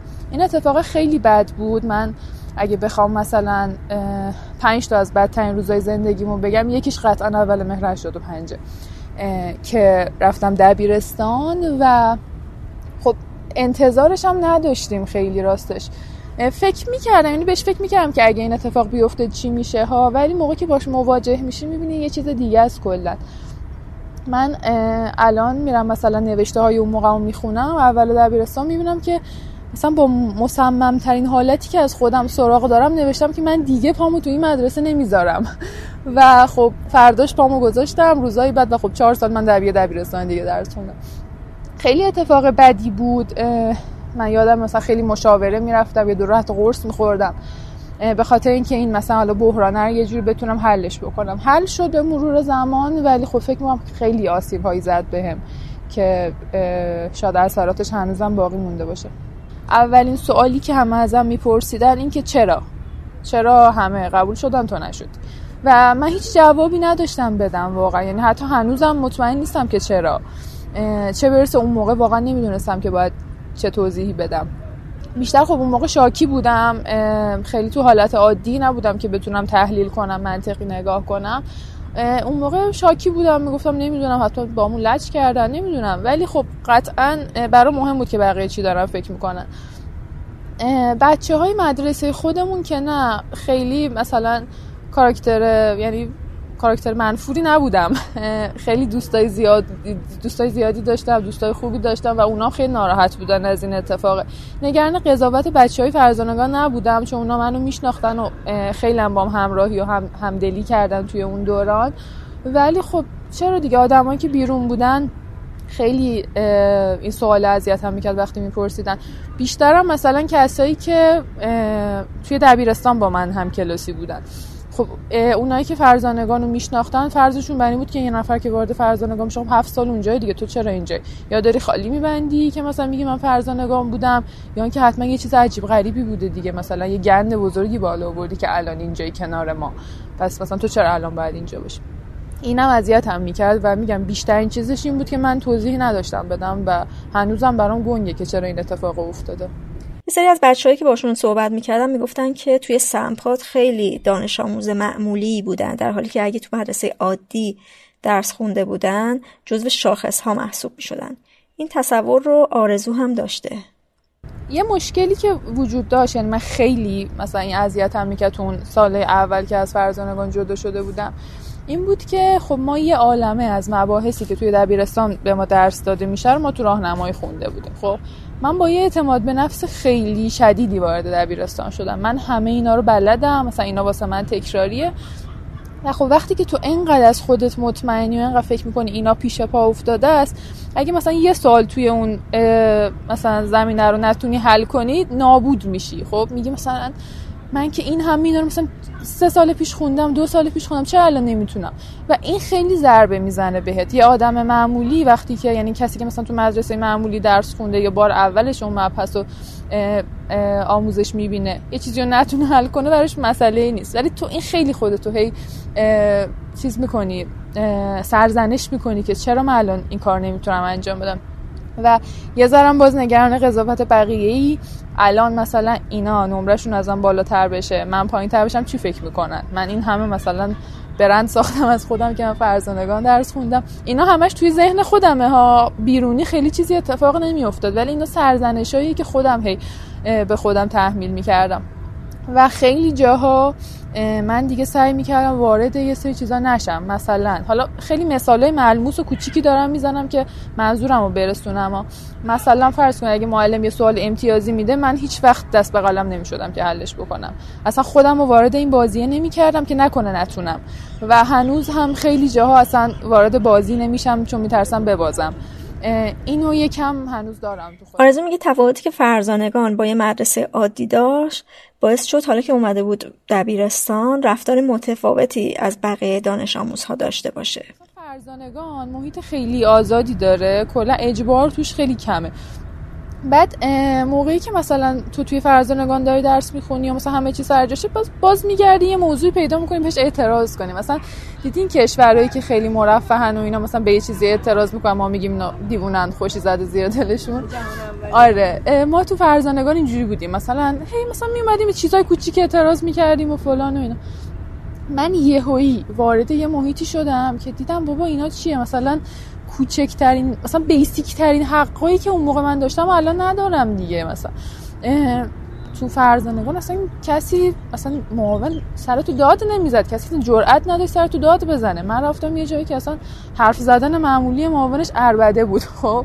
و من مثلا اوایل هی اعتراض می‌کردم. بعد دیدم مثلا بقیه چرا براشون مهم نیست؟ مثلا چرا اونا اندازه من اعتراض نمی‌کنن؟ یا مثلا ما رو اجبار می‌کرد. حالا بازم میگم مدرسه که من توش درس خوندم قرار نیست نماینده همه مدارس بیرون باشه. ها صرفا تجربه منه. مثلا ما هممون موظف بودیم که پنجشنبه صبح بریم زیارت عاشورا بخونیم. خب تو فرزانه واسه همچین چیزی نبود. کسی حق نداشت به من بگه تو مجبوری چیکار کنی چیکار نکنی. و من به اینا اعتراض می‌کردم و خب کم کم مثلا شاید تو ذهن بقیه تبدیل شدم به یه آدمی که به همه چی اعتراض می‌کنه غور می‌زنه مثلا ناسازگاره مثلا لوسه اینا دیگه عادیه دیگه. مثلا تو چرا اعتراض می‌کنی؟ بشین سرجا درس تو بخون مثلا اینا یکم باعث شد که من یه ذره متمایز باشم ولی بازم به اون اوایل بود. یعنی یکم که گذشت علاوه بر اینکه من خودم کوتاه اومدم برامم عادی شد دیگه. یعنی دیگه اونقدر اذیتم نمی‌کرد. عادت کردم. یه تجربه که حالا با همه سختیش این تجربه که دبیرستان به من داد اینجوری بود که فکر نمی کردم من انقدر راحت بتونم عادت کنم به یه جایی که ازش متنفرم. خیلی مثلا شاید اقراقامیز باشه اینی که دارم میگم. سیرش این شکلی بود. من روز اول که وارد شدم متنفر بودم عصبانی بودم شاکی بودم مطمئن بودم که دیگه نمی‌خوام برم مدرسه دیگه پامو اونجا نمی‌ذارم. بعد اعتراض می‌کردم به همه چی شلوغ می‌کردم. چه وضعشه شما چرا اینجوری رفتار می‌کنین مثلا فلان چیز چرا مشکل داره؟ کم کم اعتراض نمی‌کردم. بعد مثلا میخندیدم به این مشکل ها مثلا با دوستان راجبشون صحبت می‌کردیم میخندیدیم. از یه جایی به بعد دیگه حسشون نمی‌کردم. مثلا که همچین مشکلاتی وجود داره و از یه جایی بعد بهم خوش میگذشت اونجا. این نمی‌دونم خیلی دردناکه برام موقعی که اینو میگم من حتی پیش دانشگاهی یه مدتی تصمیم داشتم که مدرسه‌مو عوض کنم. کلا برم مثلا مدرسه فرهنگ کنکور انسانی بدم. و خیلی هم به نظرم بهتر می‌شد اگر این کارو می‌کردم. ولی نکردم این کارو. چرا؟ چون که محیط اون مدرسه دوستام و مثلا همه شرایطی که اونجا بود و بهش عادت کرده بودم و دلم نمی‌خواست جدا بشم ازش. بعد این خیلی بر من دردناکه وقتی بهش فکر می‌کنم. میگه من روز اول از اینجا متنفر بودم و اینجا به نظرم یه جهنم بود برام. مدرسه ایم که من توش درس خوندم با اینکه مثلا مال مدرسه غیر انتفاعی بود و به ظاهر قبولی های خوبی داشت ولی کادر آموزشیش واقعا از حداقل های شعور انسانی هم برخوردار نبودن. و من از فرزانگان وقتی اومدم اونجا مطمئن بودم که من مثلا یه روز دیگه هم نمی‌تونم. اصلا به من توهین میشه اگه قرار باشه اینجا بمونم. ولی آخرش بهم خوش میگذشت و حتی موقعیت خوبی هم وجود داشت من قبول نکردم و همونجا موندم. و اینو خیلی همه جا می‌تونم تعمیمش بدم به شرایط دیگه ای که تو زندگی دارم. این عادت خیلی چیز قدرتمندیه و تا اون موقع نمی‌دونستم که اینقدر قدرتمنده.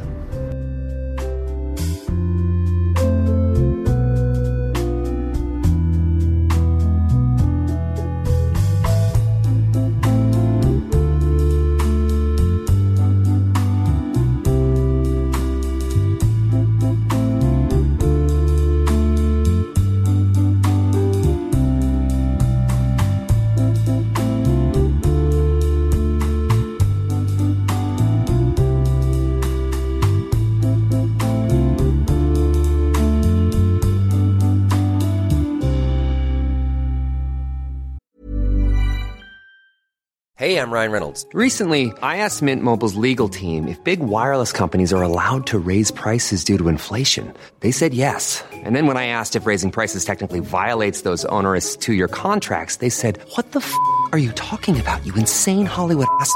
So to recap, we're cutting the price of Mint Unlimited from $30 a month to just $15 a month. Give it a try at mintmobile.com slash switch. $45 up front for three months plus taxes and fees. Promo for new customers for limited time. Unlimited more than 40 gigabytes per month. Slows. Full terms at mintmobile.com.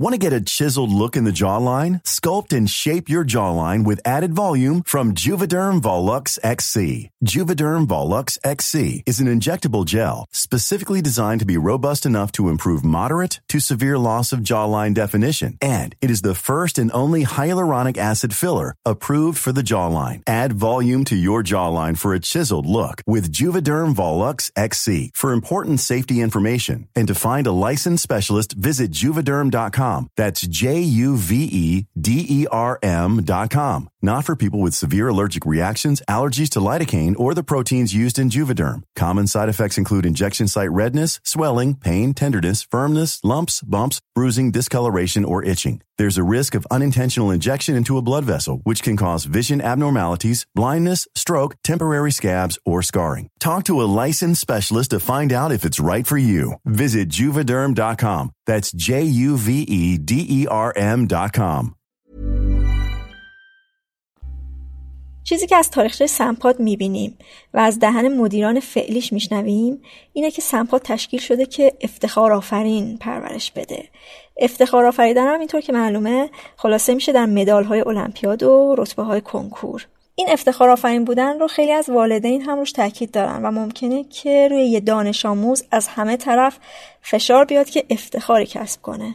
ولی چیزی که از فشار خانواده خیلی زیاد یادمه بحث مثلا المپیاد بود. و خانواده هایی رو من می‌دیدم که اینا از راهنمایی فشار رو رو بچه می آوردن که تو باید این درس رو بخونی مثلا چند ترکیبیات بخونی شروع می که از بچه راهنمایی مثلا جب باید بخونی اینا رو بخونی که تو مثلا بعد که میری دبیرستان اینقدر جلو باشی و در نهایت مثلا تو باید طلای جهانی بشی. و این فشار رو بچه بود. یعنی مثلا من خانواده رو می‌دیدم که اینجوری و هیچی هم بچه هم یادمه که هیچی نشد. با اینکه مثلا خیلی اطلاعات داشت مثلا چیزی که بهش اینفورمیشن زیاد داشت از ریاضی. ولی مثلا خب فهم خاصی نداشت. برای اینکه یه فشاری اومده بود بهش و یه عالمه چیز میز مطالعه کرده بود و در نهایت مثلا یه بچه معمولی بود. بچه معمولی منظورم توی علامه یعنی بچه المپیادی نبود. بچه بود که بچه چیز بود که مثلا خب راه خودش رو می‌تونه بره و یه جا دانشگاه خیلی خوبی قبول شه و تموم. یه بار گله می‌کردم از بهشون.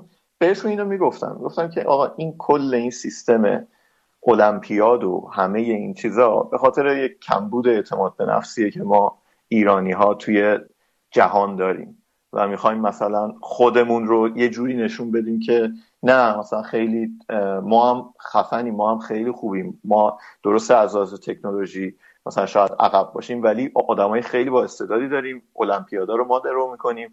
و این به نظرم همینه. یعنی بری تو بطنش. این که چرا مثلا یک نفر اگه المپیاد بگیره بوغ و کرنا میشه این از اینه. و به خاطر همینم من می‌فهمم دولتی که بیاد یه همچین سیستمی درست کنه برای اینکه نتیجهش این باشه که ما در نهایت مثلا یک از این سیستم بیان بگن که ما یک عالم المپیاد جهانی داشتیم کشوری که خب افتخاری برای کشور نیست. ولی مثلا یه عالم المپیاد جهانی داشتیم مدالای طلا مدالای رنگارنگ از این سیستم در اومده و بخاطر این باعث میشه که ما یعنی می چی میگم؟ درست آموزش درست آموزش دادن و درست فهمیدن ریاضی ملاک نیست. ملاک اینه که ما چقدر در جهان نشون بدیم که چقدر بچه های خفنی داریم تربیت می‌کنیم و این سیستم درست میشه به این خاطر. ببین بالاخره مدرسه فرض کن تو ورود پیدا می‌کردی یه تالار افتخارات بود. نمی‌دونم اینو گفتم یا نه. یه تالار افتخارات بود نمی‌دونم مدال طلا مدال نمی‌دونم یک کنکور فلان. خب یعنی این فضای وجود داشت که تو بخوای که اون بهترینه باشی. شاید بیشتر از اینکه مقایسه بکنی خودتو با دیگران تمایل به بهترین شدن رو تو مدرسه هی با همه چی می‌خواستم به تو نشون بدن. این من اینجوری نبودم که از فلانی بهترم یا بهترم. اینجوری هم که من بین این آدم ها بهترین هست می‌تونم بهترین باشم یا نه. خب نمی‌تونم مثلا شاید خودم رو مثلا بی خیال اون کاری که می‌خوام بکنم. ولی آره این بود. این واقعا بود که مثلا حالا یک باشی نمی‌دونم. خیلی شاید بی رفت من یه بار داشتم خواستم برای یکی توضیح بدم که آقا من نتوانم من تو خیلی از شهرهای دنیا خیلی از دوستام هستن. دلیلش هم اینه که خیلی بچه های ما دانشگاه خوب رفتن بعدم تونستن مثلا اپلای کنن و اینها. بعد اومدم می‌خواستم مرسد توضیح بدم به انگلیسی. اصلا خودم خندم گرفت که من بیام چی بگم الان؟ بگم یک جایی بوده.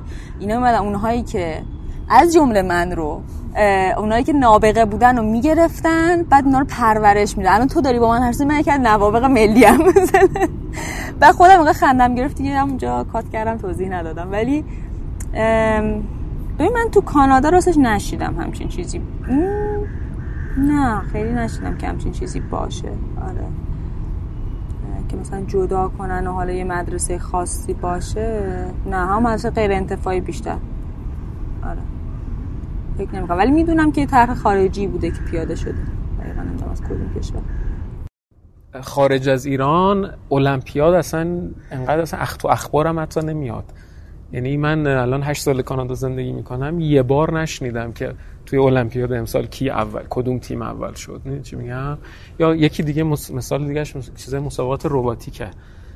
بچه های مدرسه دبیرستان رو میفرستن. حالا یه سری از تو اینترنت یه سری کد پیدا می‌کنن. حالا خیلی هم خیلی هم وقت می‌ذارن خیلی هم کار خوبی می‌کنن. ولی اینا که معیار پیشرفته بودن یک کشور نیست که. یعنی هیچ ارزش فراتر از این که توی توی اخبار بیاد که ما تیم مثلا ایران اول شد. هیچ ارزش بیشتری نداره. از این جنبه که بهش نگاه می‌کنی خیلی ناراحت کننده میشه کل فلسفه سمپاد و اینکه تو این همه تحت فشار بودی. این همه استرس اومده برای اینکه یه خروجی بیارزشی تولید بکنی. خیلی دردناکه فکر می‌کنم. اتفاقی که افتاده حالا به نظر شخصی من این هست که ما الان خیلی آدم معمولی داریم توی زمینه های تکراری به جای اینکه آدم های خیلی خوبی داشته باشیم تو زمینه های متفاوت. یعنی همه رفتن یک مسیر تکراری رو طی کردن و توی اون تکراری فقط یه بهترینه در حالی که اگه هر کدوم از اینا می‌رفت یه فیلد جداگانه ای ما الان کلی بهترین داشتیم. که می‌تونستن کمک کنن به رشد بیشتر این زمینه ها ولی خب زمینه های تکراری متاسفانه این داستان رو داره. حالا من زمانی که ما بودیم دبیرستان پیش دانشگاه اینطوری بود که سه تا شعبه ریاضی بود و دو تا شعبه تجربی. و آخرین خبری که من دارم اینه که شده چهار تا شعبه تجربی و یک شعبه ریاضی الان. یعنی کاملا همه دارن میرن که صرفا پزشک بشن. حالا دیگه مشخصه دیگه آمار و اعداد که چقدر بچه ها دارن صرفا به فکر آیندهشون هستن. حالا بیشتر از اینکه لذت ببرن از کاری که می‌کنن و درسی که می‌خونن.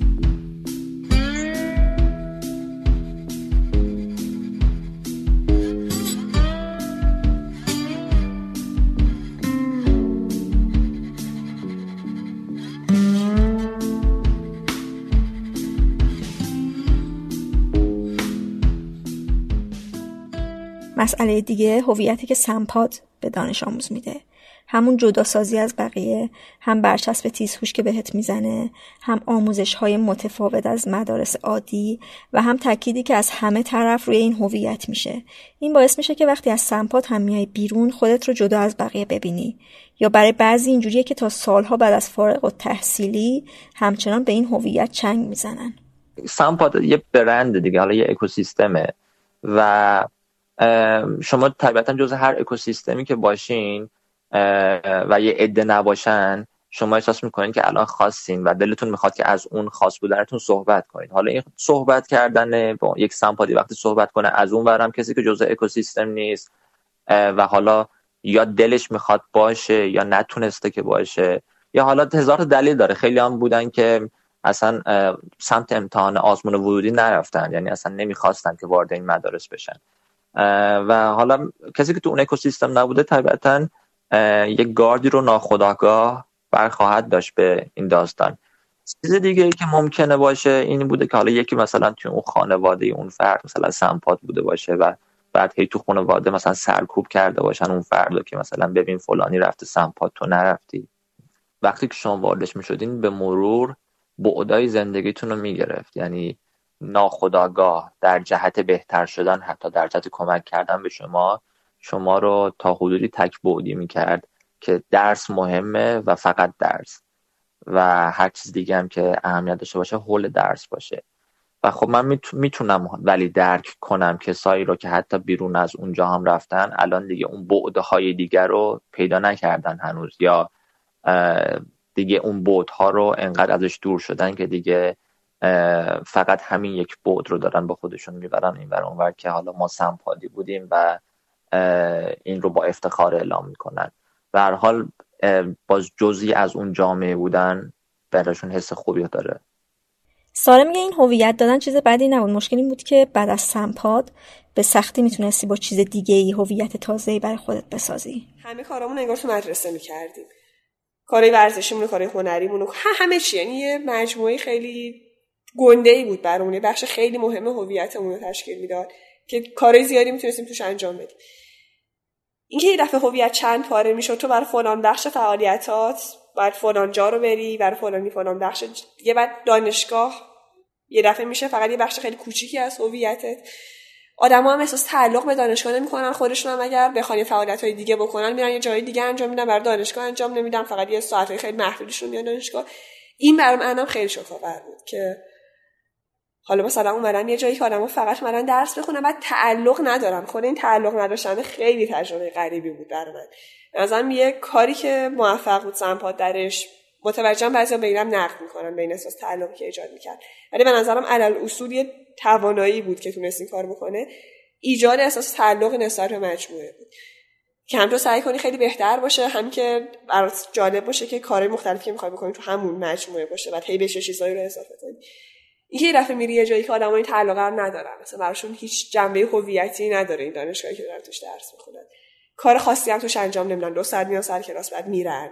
از حلقه های متعدد که کارهای متعدد می‌کنیم هیچ خبری نیست. خیلی شوخاور بود. یعنی نمی‌دونم بر من یه مقدار زیادی اینطوری شد که همچنان سعی کنم مقدار زیادی از زمانم و با بچه هایی بگذرونم که از دبیرستان میشناختم. همچنان حلقه کتاب خونی بذاریم با هم با هم بریم سینما بریم تئاتر بحث کنیم کار مشترک کنیم. آره یعنی اتفاقی که میافتاد این بود که ما بدونیم که بریم سر کلاس هشت صبح منتهی مرسمون رو میپوشیدیم هشت شب منتهی مرسمون رو در می آوردیم با اون تو همه شهر میچرخیدیم همه کار می‌کردیم. و اینکه دیگه جایی نباشه که اونقدر نسبت بهش احساس تعلق داشته باشی و اینقدر هم بتونه تامین کنه. من به نظرم چیزایی که فرزندگان تو اون سن می‌داد به بچه نوجوان خیلی خوب بود برای اون سن. اون میزان داده که می‌داد خیلی خوب بود. یا اون میزان آزادی که می‌داد برای کار ولی این احساس تعلق خیلی بدن به سختی. هر جایی پیش می اومد و آره این سرخوردگیه به نظرم اجتناب ناپذیر بود. یعنی من حداقل سال اول دانشگاه حتی احساس کنم یک نف یعنی یادم میاد که یک نفرتی از دانشگاه داشتم. یعنی واقعا حالم بد می‌شد توی دانشگاه. سعی کردم که قدر ممکن زمان کمتری در دانشگاه باشم. با اینکه دیگه داشتم چیزی رو میخوندم که خیلی دوست داشتم بشه میخوندم که خیلی بهش علاقه داشتم. ولی چیزی که حس می‌کنم اینه که اون توانایی که داشت سمپاد برای هویت سازی یه ذره مشکل اینه که جای دیگه ای نداره. یعنی به نظرم طبیعیش اینه که حالا طبیعی که نمی‌دونم ولی قابل انتظار بود که تو فکر کنی یه دوره مهم زندگیم هفت سال در دوره که داشتم شکل می‌گرفتم تو مدرسه که هویت ساز بوده شکل گرفته بعد رفتم دانشگاه احتمالا اون دانشگاه هم بعد یه ذره برام هویت بسازه دیگه. خب اصلا نمی‌سازه. یه مشکل اینه که حالا یه مقداری اینو من تو بعضی از گروه دیدم مثلا بچه های معمار ملی. خیلی برخوش هویت جدا دارن که اینا معمار ملیه بچه های شریفی مقداری این مثلا احساس رو دارن ولی خب بقیه خیلی هویتی نمی‌سازه محیط براشون. لذا من اینو اینو یعنی یه ذره می‌فهمم شاید علتی که این اتفاق میفته اینه که طرف هیچ جای دیگه براش این هویت ساخته نشده دیگه. و هیچ چیز شخصی تری هم شاید پیدا نکرده که بخواد تعریف کنه. بردیا میگه این جداسازی ممکنه باعث بشه که خودت رو آدم خاصی ببینی که نتونی های معمولی رو تحمل کنی. نمی‌دونم چجوری بگم. به نظرم اینکه این آدما از جامعه جدا میشن باعث میشه که بعدا نتونن یه آدمی که معمولی تره رو در جامعه تحمل کنن. یا اینجوری می‌بینن که هر کی که این توه آدم بسیار باهوشیه و آدمای خارج از این آدمای کمهوشی.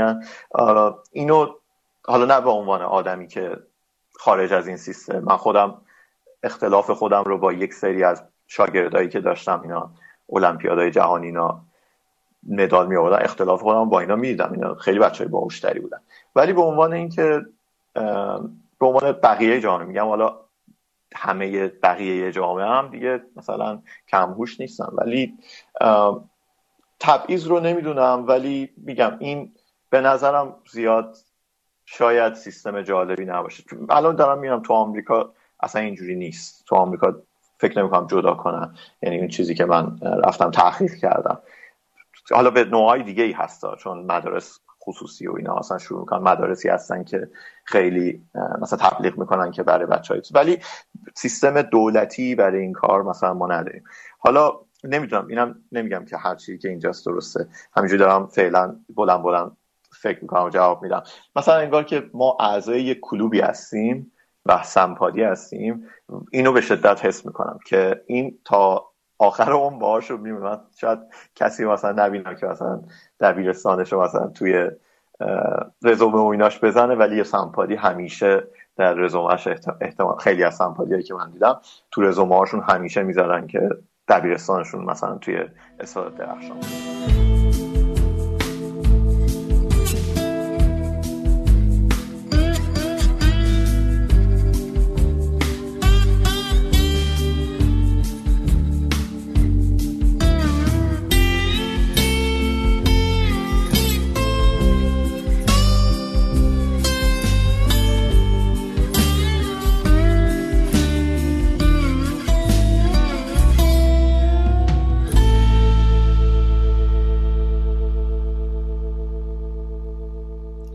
وحید میگه هنوز یه سری آدمایی که سمپاد رفتن دنبال اینن که ببینن کی سمپادی بوده و بهش احساس نزدیکی بیشتری بکنن. الان من سی و سه سالمه. هنوز برام توی سری جمعایی پیش میاد میرم و جز هفتش سوال اولی که آدما می‌پرسن از من اینه که تو سمپادی بودی یا نه. در صورتی که سمپاد مثلا میشه 15 سال پیش 20 سال پیش. چرا این سوالو می‌پرسن؟ خیلی من به این فکر کردم و هم خودم هم آدمایی که دوستانی که باشون در ارتباطم و تو سمپات نبودن. خیلی نظر مختلفی داریم. من خودم احساس می‌کنم آدما دنبال یه هویت مشترک میگردن تجربه مشترک میگردن این سوالا رو می‌پرسن. یعنی مثلا می‌پرسن از کدوم شهر اومدی کدوم دانشگاه بودی؟ ولی جالبیش اینه خیلی وقتا سمپاد بودی یا نه قبل از این سوالو پرسیده میشه. من شاید مثلا بچه تر که بودم شاید منم احساس می‌کردم آدمی که سمپاد رفته آدم باهوشتریه بر من جذابتره. فکر می‌کنم شاید مثلا 20 سالم بود اینجوری فکر می‌کردم. و اگه این سوالو میپرسیدم اصلا صرفا برای این بود که ببینم این آدم تو طبقه بندی ذهنی من آدم باهوشی محسوب میشه یا نه. ولی الان خیلی وقت این سوال نپرسیدم شاید نمی‌دونم 5 6 ساله. اگه یکی ازم بپرسه ممکنه در جواب بپرسم که تو بودی یا نه ولی مثلا نمی‌پرسم تو سمپادی بودی یا نه. ولی بعضی وقتا این حس رو هنوز می‌گیرم از اطرافیانم که هنوز اون طبقه بندی هست. یعنی هدف از پرسیده شدن این سوال اینه که آیا تو تر ذهنیت طبقه بندی ذهنی من آدم باهوشی هست یا نه؟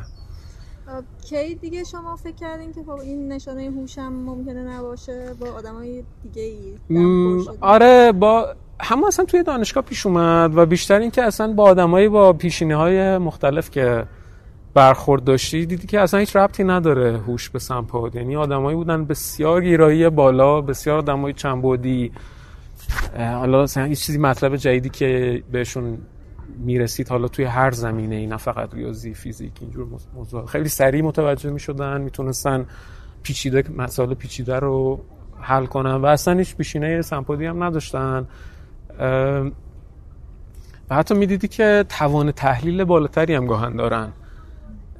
و هر هرچی هی بیشتر میشه آدمایی که می‌بینی از پیشینه های مختلف. حالا اصلا وقتی میره خارج از کشور اصلا ملیت های مختلف می‌بینی که اصلا اینا اصلا همچی سازمانی به اسم سمپاد ندارن و اون آدم هم کلاسی تو نشسته به اندازه تو باهوشه یا هست تو باهوشتره درسش بهتره معدلش بالاتره. مهارت های اجتماعیش بالاتره به مراتب. یعنی خیلی راحتتر توی جامعه وارد میشه دوست پیدا می‌کنه. و متوجه میشی نه اصلا این خبرها نبوده دیگه. یعنی به مرور زمان خیلی کمرنگ و کمرنگ تر میشه و الان من احساس می‌کنم واقعا الان اصلا دیگه سمپاد, سمپاد و باهوش خیلی فاصله زیادی هست بینش. اصلا این دوتا عبارت تیسوش حس منفی می‌داد به آدمایی که این عبارت به طور رسمی شاملشون نمی‌شد و همین خودش فاصله بزرگی به وجود می آورد شما نقش پسر خوب به داده میشه توی اون خانواده توی اون فامیل. از این به بعد یه خانواده بچهش درس می‌خونه تو رو به عنوان پتک می‌زنن سر اون. یعنی اون پسرخاله پسرمو هر چیزی اگه داشتی حس اون آدم هم به تو سر این قضیه بد میشه. یعنی حتی با اینکه مثلا حالا عید میرین با هم مسافرت هرچی دور همین ولی کم کم یه فاصله ای ایجاد میشه. اون آدما مثلا اینقدر تو به عنوان چکش استفاده شدی که سرشون خورده بشی یه حس بدی هم به تو دارن. حالا شاید خیلی واضح نباشه اکثر اوقات ولی گاهی احساس می‌کنی همچی حسی رو. ولی باز یه بازخوردای متناقضی هم خیلی آدم می‌گرفت. مثلا توی راهنمایی خیلی یه سری از معلم خیلی میمدن سر کلاس ما رو مسخره می‌کردن که شما مثلا تیزهوشین شما عقب افتاده این شما مثلا هیچی نمی‌فهمین. حالا مثلا اکثریت معلم نبودن ها. مثلا شاید مثلا 20 درصدشون بودن. ولی این این حس منفیه که حالا شاید بیشتر باید در موردش صحبت کنیم. بین کسایی که سمپا درس خوندن و نخوندن توی بعضی از معلم هم حتی بود. یعنی اون معلمه هم انگار مثلا یه ناراحتی از یه چیزی داشت و دوست داشت تو رو تحقیر کنه که این برچسب سمپادی بهت خورده اون ضربش رو بزنه که نه آقا تو مثلا هیچ چیزی نیستی. حتی این ممکنه فاصله به وجود بیاره بین خواهر و برادرهایی که بعضی سمپادی هستن و بعضی نیستن. یه جنبه دیگه از سمپاد رفتن این اثریه که توی خانواده ای که یه بچه ای معمولا حالا بچه بزرگتر شاید وارد سمپاد میشه و بچه بعدی نمی‌تونه به هر دلیلی. چون اون بچه که وارد شده در, در ذهن خانواده یه موفقیت هایی رسیده و در واقع اون میشه تعریف موفقیت توی اون خانواده حتی. یعنی اونو اولین آدمیه که میره دان... سمپاد اولین آدمیه که میره دانشگاه معمولا اولین آدمیه که مهاجرت می‌کنه تو مسیر بعدی.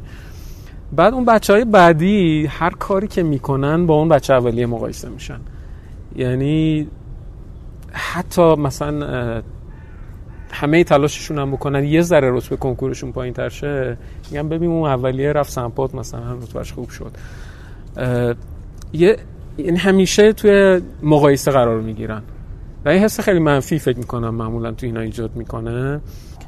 همین اینی که تو به عنوان نماد موفقیت تو خانواده معرفی میشی باعث میشه خانواده یه جورایی از تصمیمای تو خیلی بیشتر حمایت کنه. هر تصمیمی که می‌گیری خیلی لازم نیست توضیح بدی که چرا ولی بچه های دیگه اصلا این حمایت رو ندارن. یعنی حتی تصمیم مشابه تو رو می‌خوان بگیرن خانواده خیلی مقابلشون با میسته. حالا این تصمیم هر چیزی از انتخاب رشته مثلا مهاجرت ازدواج هر چیزی که باشه اونا انگار دیگه خودشون اثبات نکردن برای خانواده که اینا تصمیم های درستی می‌گیرن. و این خیلی فکر می‌کنم مشکل زایه برای خیلی از بچه خواهر برادرهای کسایی که سمپاد نرفتن.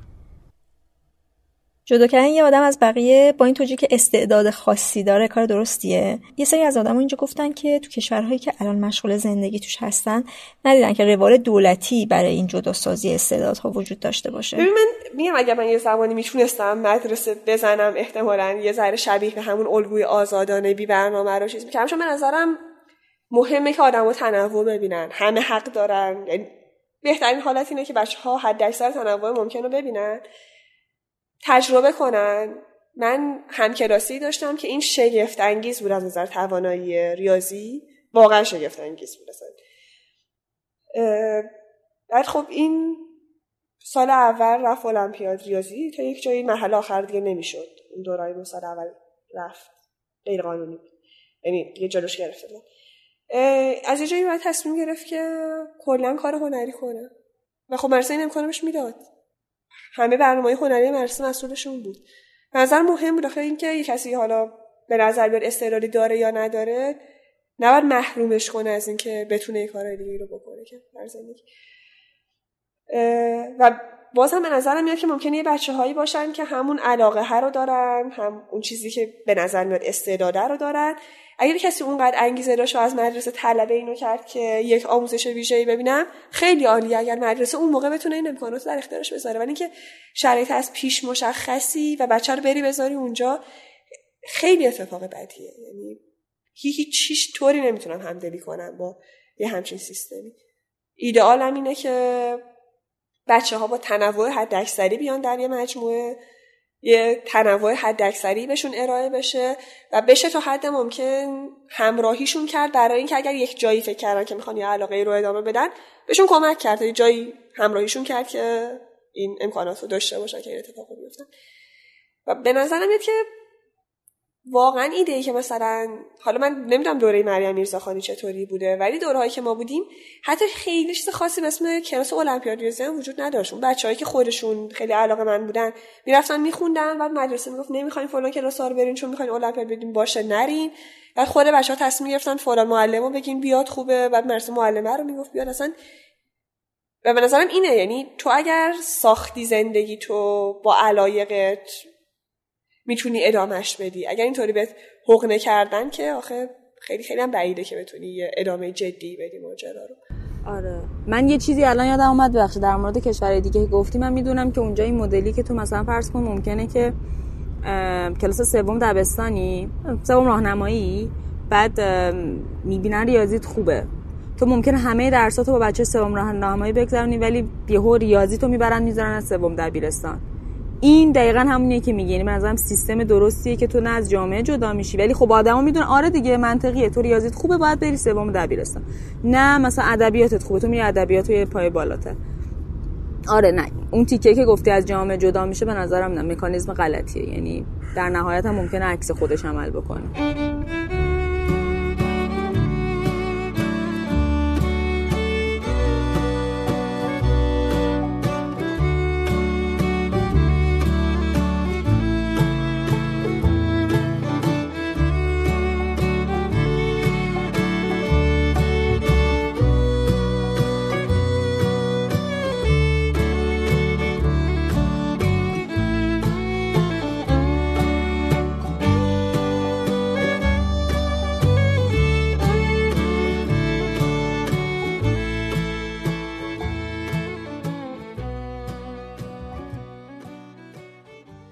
در دوره هایی که سمپات ها انقدر متکثر نبودن و مثلا یه فرزانگان و یه علام هلی تو شهر وجود داشته بچه های از جاهای مختلف شهر و از طبقات اجتماعی و اقتصادی متنوع وارد این مدارس می شدن.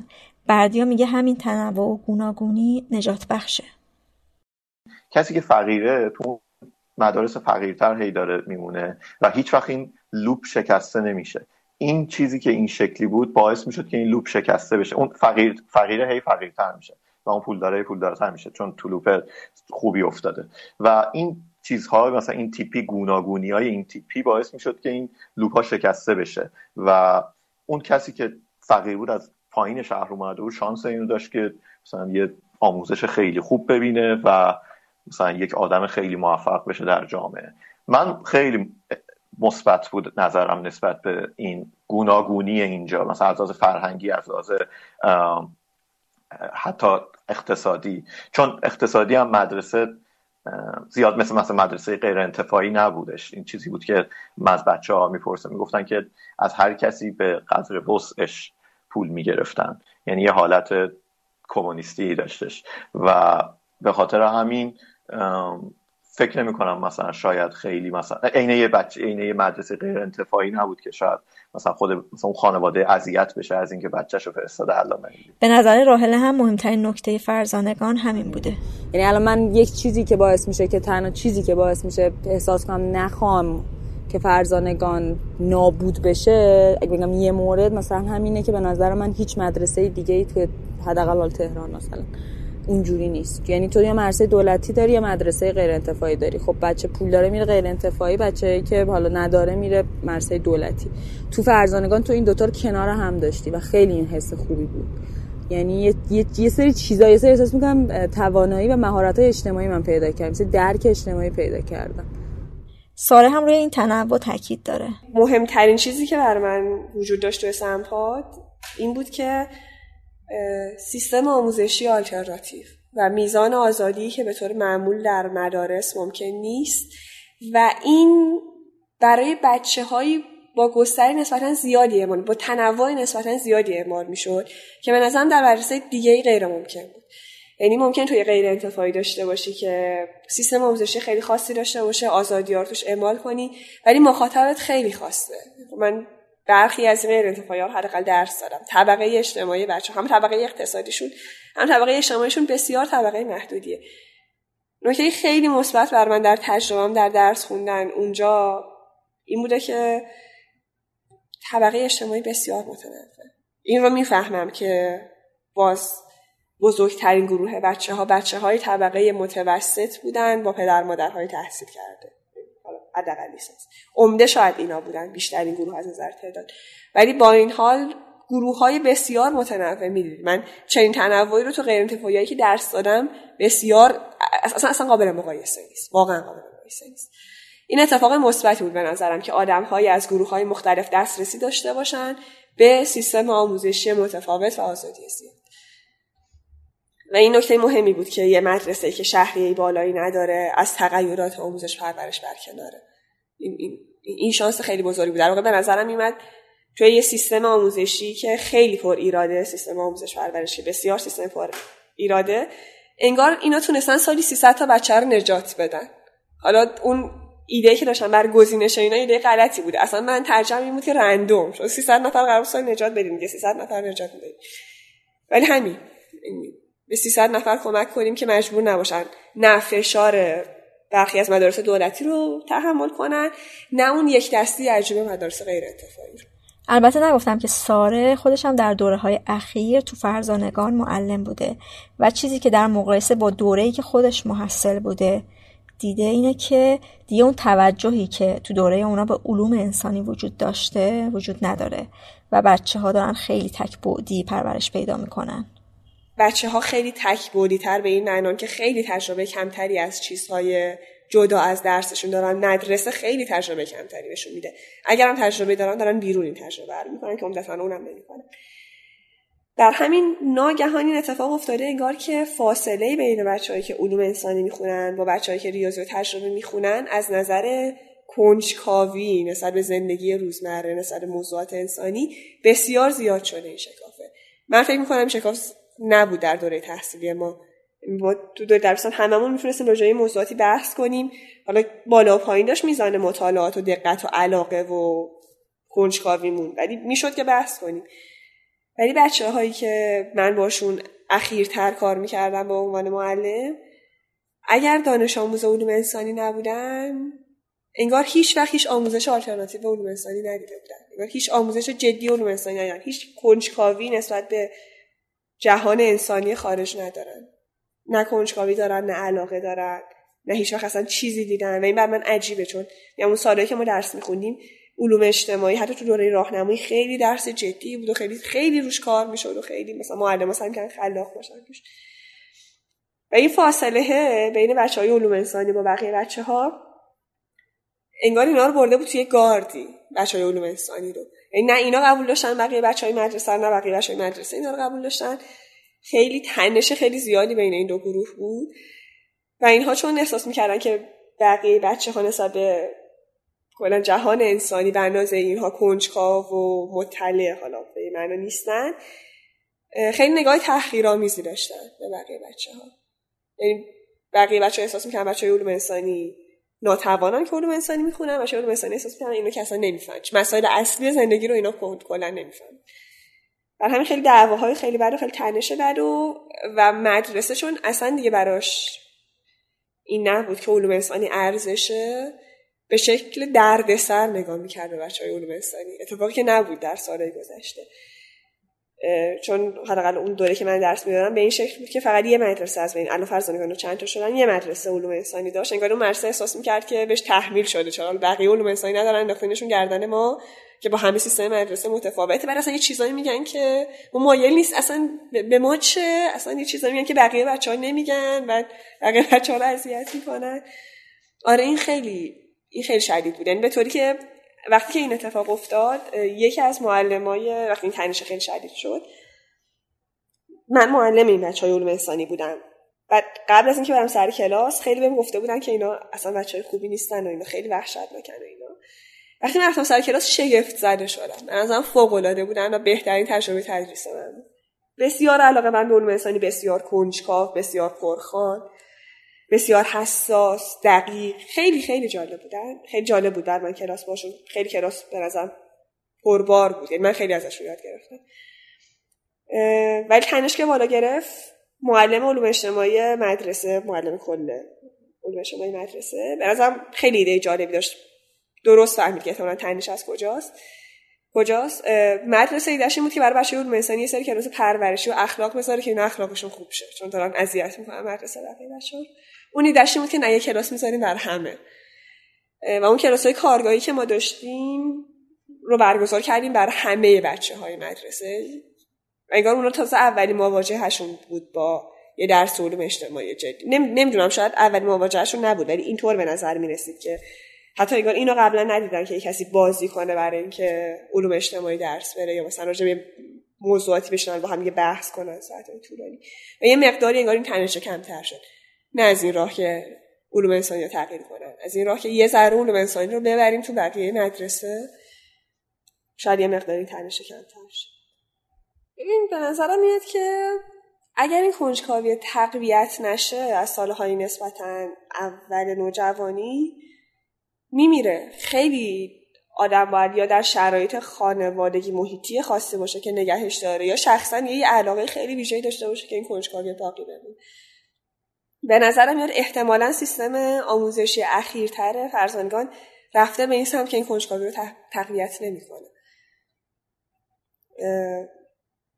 آره یعنی به نظرم تفاوتی در بچه ها نیست که این اتفاق میفته در اینه که یه گروه بزرگی از بچه ها هیچ وقت این کنجکاوی درشون تقویت نشده و خب از بین رفته دیگه. نقش منفی بزرگ خانواده به نظر من توی دوره راهنمایی بچه ها یا متوسطه اول اینه که امکان تجربه متنوع از بچه ها می‌گیرن. خیلی بچه ها خونه نگه میدارن. خیلی بچه ها کسی رو غیر از خانوادهشون و آدم های بسیار شبیه خودشون نمی‌بینن. الان که فرزانگان ها منطق... منطقی شده. دیگه اون تنوعی که ما می‌دیدیم تو مدرسه هم نمی‌دیدن. و بچه که هیچ تجربه اجتماعی نداره خیلی اصلا سخت یه کنجکاوی اجتماعی داشته باشه. عمده بچه‌ای که حالا تعداد زیادی از بچه‌ای که من باشون مواجه بودم یه بار خودشون تنها از خونه نرفته بودن بیرون. یه بار سوار وسایل حمل و نقل عمومی نشده بودن خب اصلا این بچه چی میشه درس داد؟ چه کنجکاوی اجتماعی رو میشه در این بچه ایجاد کرد؟ خیلی خیلی به سختی بشه. انگیزه هم نداشتم بر خبر.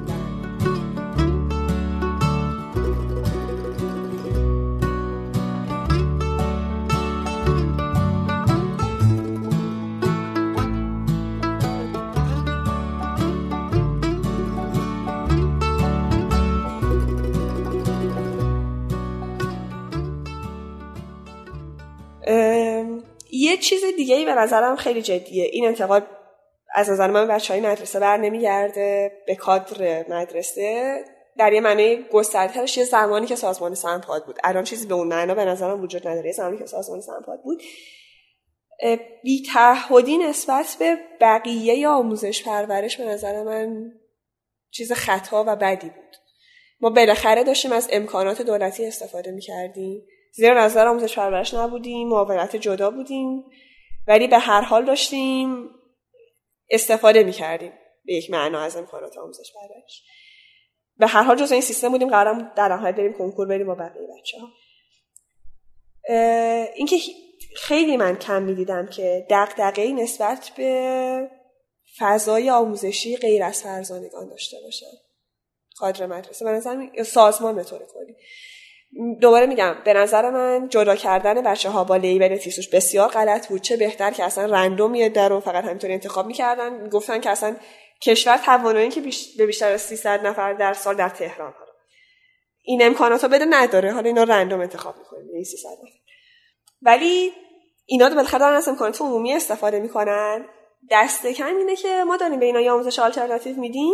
بدونیم که این چجوری قراره بعدا تجربهش منتقل بشه به بقیه مدارس به آموزش پرورش دولتی این قرار چجوری منتقل بشه اینکه هیچ چیز سیستماتیکی برای وجود نداشت به نظرم خیلی حتی یه مقدار غیر اخلاقی بود. خیلی ساده به نظرم غیر اخلاقی بود. و فکر کنم به ضررشون هم شد. یعنی چه بسا اگر این ارتباط سیستماتیک وجود داشت بقیه سیستم هم میفهمیدن که اینکه ما یه مدرسه داریم مثل آزمایشگاه داریم داریم توش امتحان می‌کنیم به نفعمونه. اینجا یه بار امتحان می‌کنیم. اگر خوب بود جواب داد می‌بریم جای دیگه. ولی به شکل سیستماتیکی. رضا بذاریم بمونه. بذاریم بمونه که این آزمایش توش انجام بشه. و فرزانه شر... یعنی سمپات کلا یه شرایطی داشت که امکان این آزمایش رو می‌داد. از جمله اینکه همین چون اسم داشت خانواده ها خیلی گیر نمی‌دادن که مدل خاصی باشه. اینکه بالاخره همون تنوع رو تا یه حدی داشت. امکانات این مدلی داشت که واقعا بدلش کرده بود به یه آزمایشگاه طرحهای آموزشی. ما تنوعی از این طرحها دیدیم که بعضیشون بسیار یعنی نتایج بدی داشتن. خود من چند اجرا کردم که بسیار پش شرمندم با عنوان معلم از اینکه اجراشون کردم. ولی واقعیت این بود که یه شرایطی بود که تو می‌تونستی هر طرح درسی رو بری اونجا اجرا کنی امتحان کنی. چیزای خیلی یک دفعه بزرگی. مثلا یه دفعه تصمیم گرفتن معلمای راهنمایی که درس حرف و فن و هنر و اجتماعی و تاریخ و جغرافیا رو با هم قاطی کنن یه طرح درس مشترک بنویسن همشون با هم مثلا یه طراحی خیلی عظیمی بکنن. خیلی جالب بود. یعنی می‌شد اینو به آزمایش دید که آقا ما اینو الان توی یه مدرسه انجام دادیم. ببینیم اگر این طرح موفقه شبیهش رو بدیم یه جاهای دیگه هم انجام بدیم. یه چیزای خود به خود منتقل شد. مثلا این ماجرای تعطیل بودن پنجشنبه ها رو بعضی ادعا می‌کنن که خب چون یه بار این تجربهش بوده ما یه مدرسه داریم که پنجشنبه تعطیله. پس حالا مثلا ببریمش بقیه مدارس هم تعطیل کنیم. اتفاق خاصی نمیفته یا مثلا این سیستم ارزشیابی کیفی مدت ها قبل از اینکه حتی در سطح دبستان اجرا بشه توی فرزندگان داشته اجرا می‌شد. حالا این اینا مثلا به طور غیر سیستماتیکی ممکنه من نمی‌دونم چقدر تاثیر داشت ولی ممکنه منتقل شده باشه. ولی به نظرم همه با هم یه اشتباهی کردیم که باعث شد این امکان از سیستم آموزش کشور بگیریم. مدارس فرزندان الان به نظر من خیلی جای آلترناتیوی حساب نمیشن از نظر آموزشی. این لیبل لیبل مشکلم همینه آره. یعنی دقیقا این که میگم آره. یعنی چیزی که من خیلی باش مشکل داشتم و خیلی عصبانی می‌کرد. من تو خود دو سه بار راجع این حرف زدم که این بیمسئولیتی ما نسبت به کلیت سیستم آموزشی به نظرم خیلی چیز وحشتناکیه و خیلی غیر اخلاقیه. اینو میشینم که نه حالا این حرف که می‌زنی خیلی هم ممکن نبوده چون این روش ها اینجا قابل انجام جای دیگه قابل انجام خیلی حرفه. زشتیه من اصلا اینقدر حرف غلطیه که اصلا نمی‌دونم چجوری ممکنه کسی این حرف بزن ولی آره این حرف من میشنیدم. خب بعد دیگه حرف بعدی بود که زده می‌شد و این این باوره انگار وجود داشت.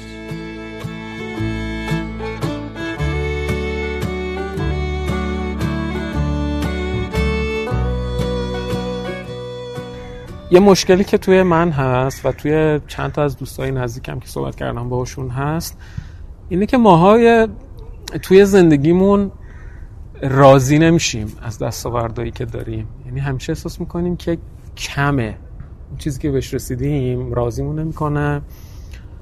هیچ وقت مطمئن نیستیم که باید مرحله بعدی باید چیکار کنیم. و همیشه این استرس درونیه هست که باید یه کاری بکنم. نمی‌تونم بشینم سر جام. این جنبه از زندگی که از ملالت زندگی نمی‌تونی لذت ببری که بشینی هیچ کاری نکنی. یعنی من شاید سال هاست برام پیش نیومده که بشینم روی مثلا مبل همیشه نفس فقط بکشم هیچ کار دیگه ای نکنم. احساس می‌کنم دارم وقتم و هدر میدم یه یه کار بدیه باید سریع یه کاری انجام بدم. این خیلی خیلی من با این قضیه مشکل دارم. یعنی دارم روش خیلی هم کار می‌کنم که اینجوری نباشه. ولی سخته. یه سری اخلاقایی که تو آدم شکل می‌گیره توی اون سن و سال اصلاحش خیلی سخته. یعنی چیزی توی یه سال اگه شکل می‌گیره ممکنه تو ده سال تو بتونی با تمرین مداوم اونم و با مثلا کمک آدم متخصص بتونی اونو اصلاح کنی. این حسی که یعنی خیلی هم به نظرم با مفهوم سعادت گره خورده. یعنی با حس خوشبختی خیلی گره خورده. آره دقیقا اینکه مسابقه گریز میشی به خاطر اینکه دیگه نمی‌خوای اصلا قضاوت بشی. یعنی می‌بینی خیلی بی اهمیت بوده همه این پروسه که تو توش وارد شدی و به فشار وارد شده و هیچ خروجی نداشته غیر از این آسیبی که به شخص تو زده و تا جایی که می‌تونی از رقابت اصلا دوری می‌کنی. یعنی مثلا من فوتبال بازی نمی‌کنم دیگه بعد از اینکه از مدرسه اومدم بیرون.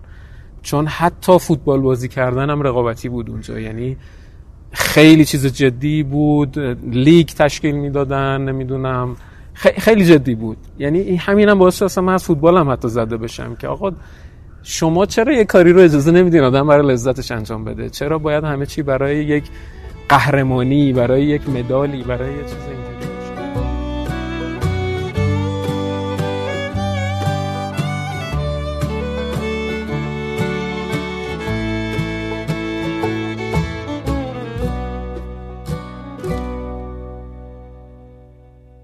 این پونزدهمین قسمت رادیو مرز بود. من تصمیم گرفتم توی این پادکست کسب و کارهای شخصی رو معرفی کنم که نمی‌تونن یا نمی‌خوان برای تبلیغ کارشون هزینه کنن. سعیم اینه که کسایی رو معرفی کنم که خودم مشتریشون بودم و تو کارشون کیفیت و انصاف دیدم و از کارشون راضیم. تو قسمت سیزدهم آقای مقدم رو معرفی کردم که نجاره. اینجا می‌خوام خانم شهناز جوادی رو معرفی کنم که خیاطه و من پیشش دوره آموزش خیاطی رفتم. و به نظرم معلم خیلی خوبیه. خانم جوادی آموزشگاهی به اسم جوادی تو میدون فاطمی داره و علاوه بر آموزش سفارش دوخت هم قبول می‌کنه. هم خودش و هم کسایی که باش کار می‌کنن تو کارشون به نظرم خیلی تمیزن و دقت دارن. پیشنهادم اینه که اگه می‌خواید لباس خاصی بدوزید که براتون مهمه که همون چیزی در بیاد که می‌خواین برید پیش خانم جوادی. قیمت هایی که میده معقوله یعنی نه ارزونه نه گرون. آدرس صفحه اینستاگرامش رو می‌ذارم توی توضیحات این قسمت که بتونید باش ارتباط بگیرید.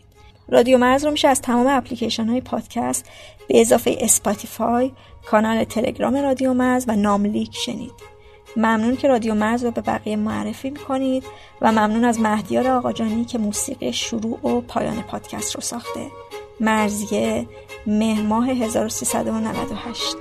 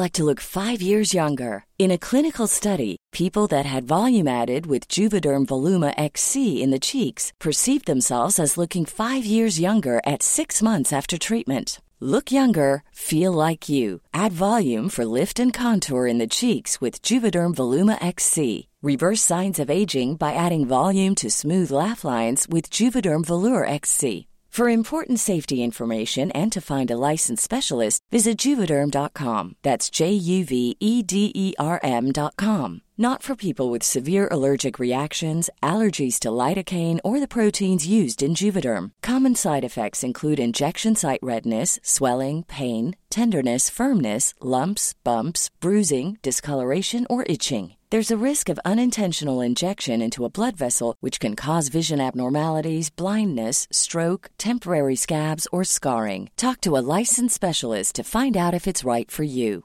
Hi, I'm Daniel, founder of Pretty Litter. Did you know cats tend to hide symptoms of sickness and pain? I learned this the hard way after losing my cat, Gingy. So I created Pretty Litter, a health monitoring litter that helps detect early signs of illness by changing colors, saving you money and potentially your cat's life. Pretty Litter is veterinarian developed, and it's the easiest way to keep tabs on your fur baby's health right at home. Go to prettylitter.com and use code ACAST for 20% off your first order and a free cat toy. Terms and conditions apply. See site for details.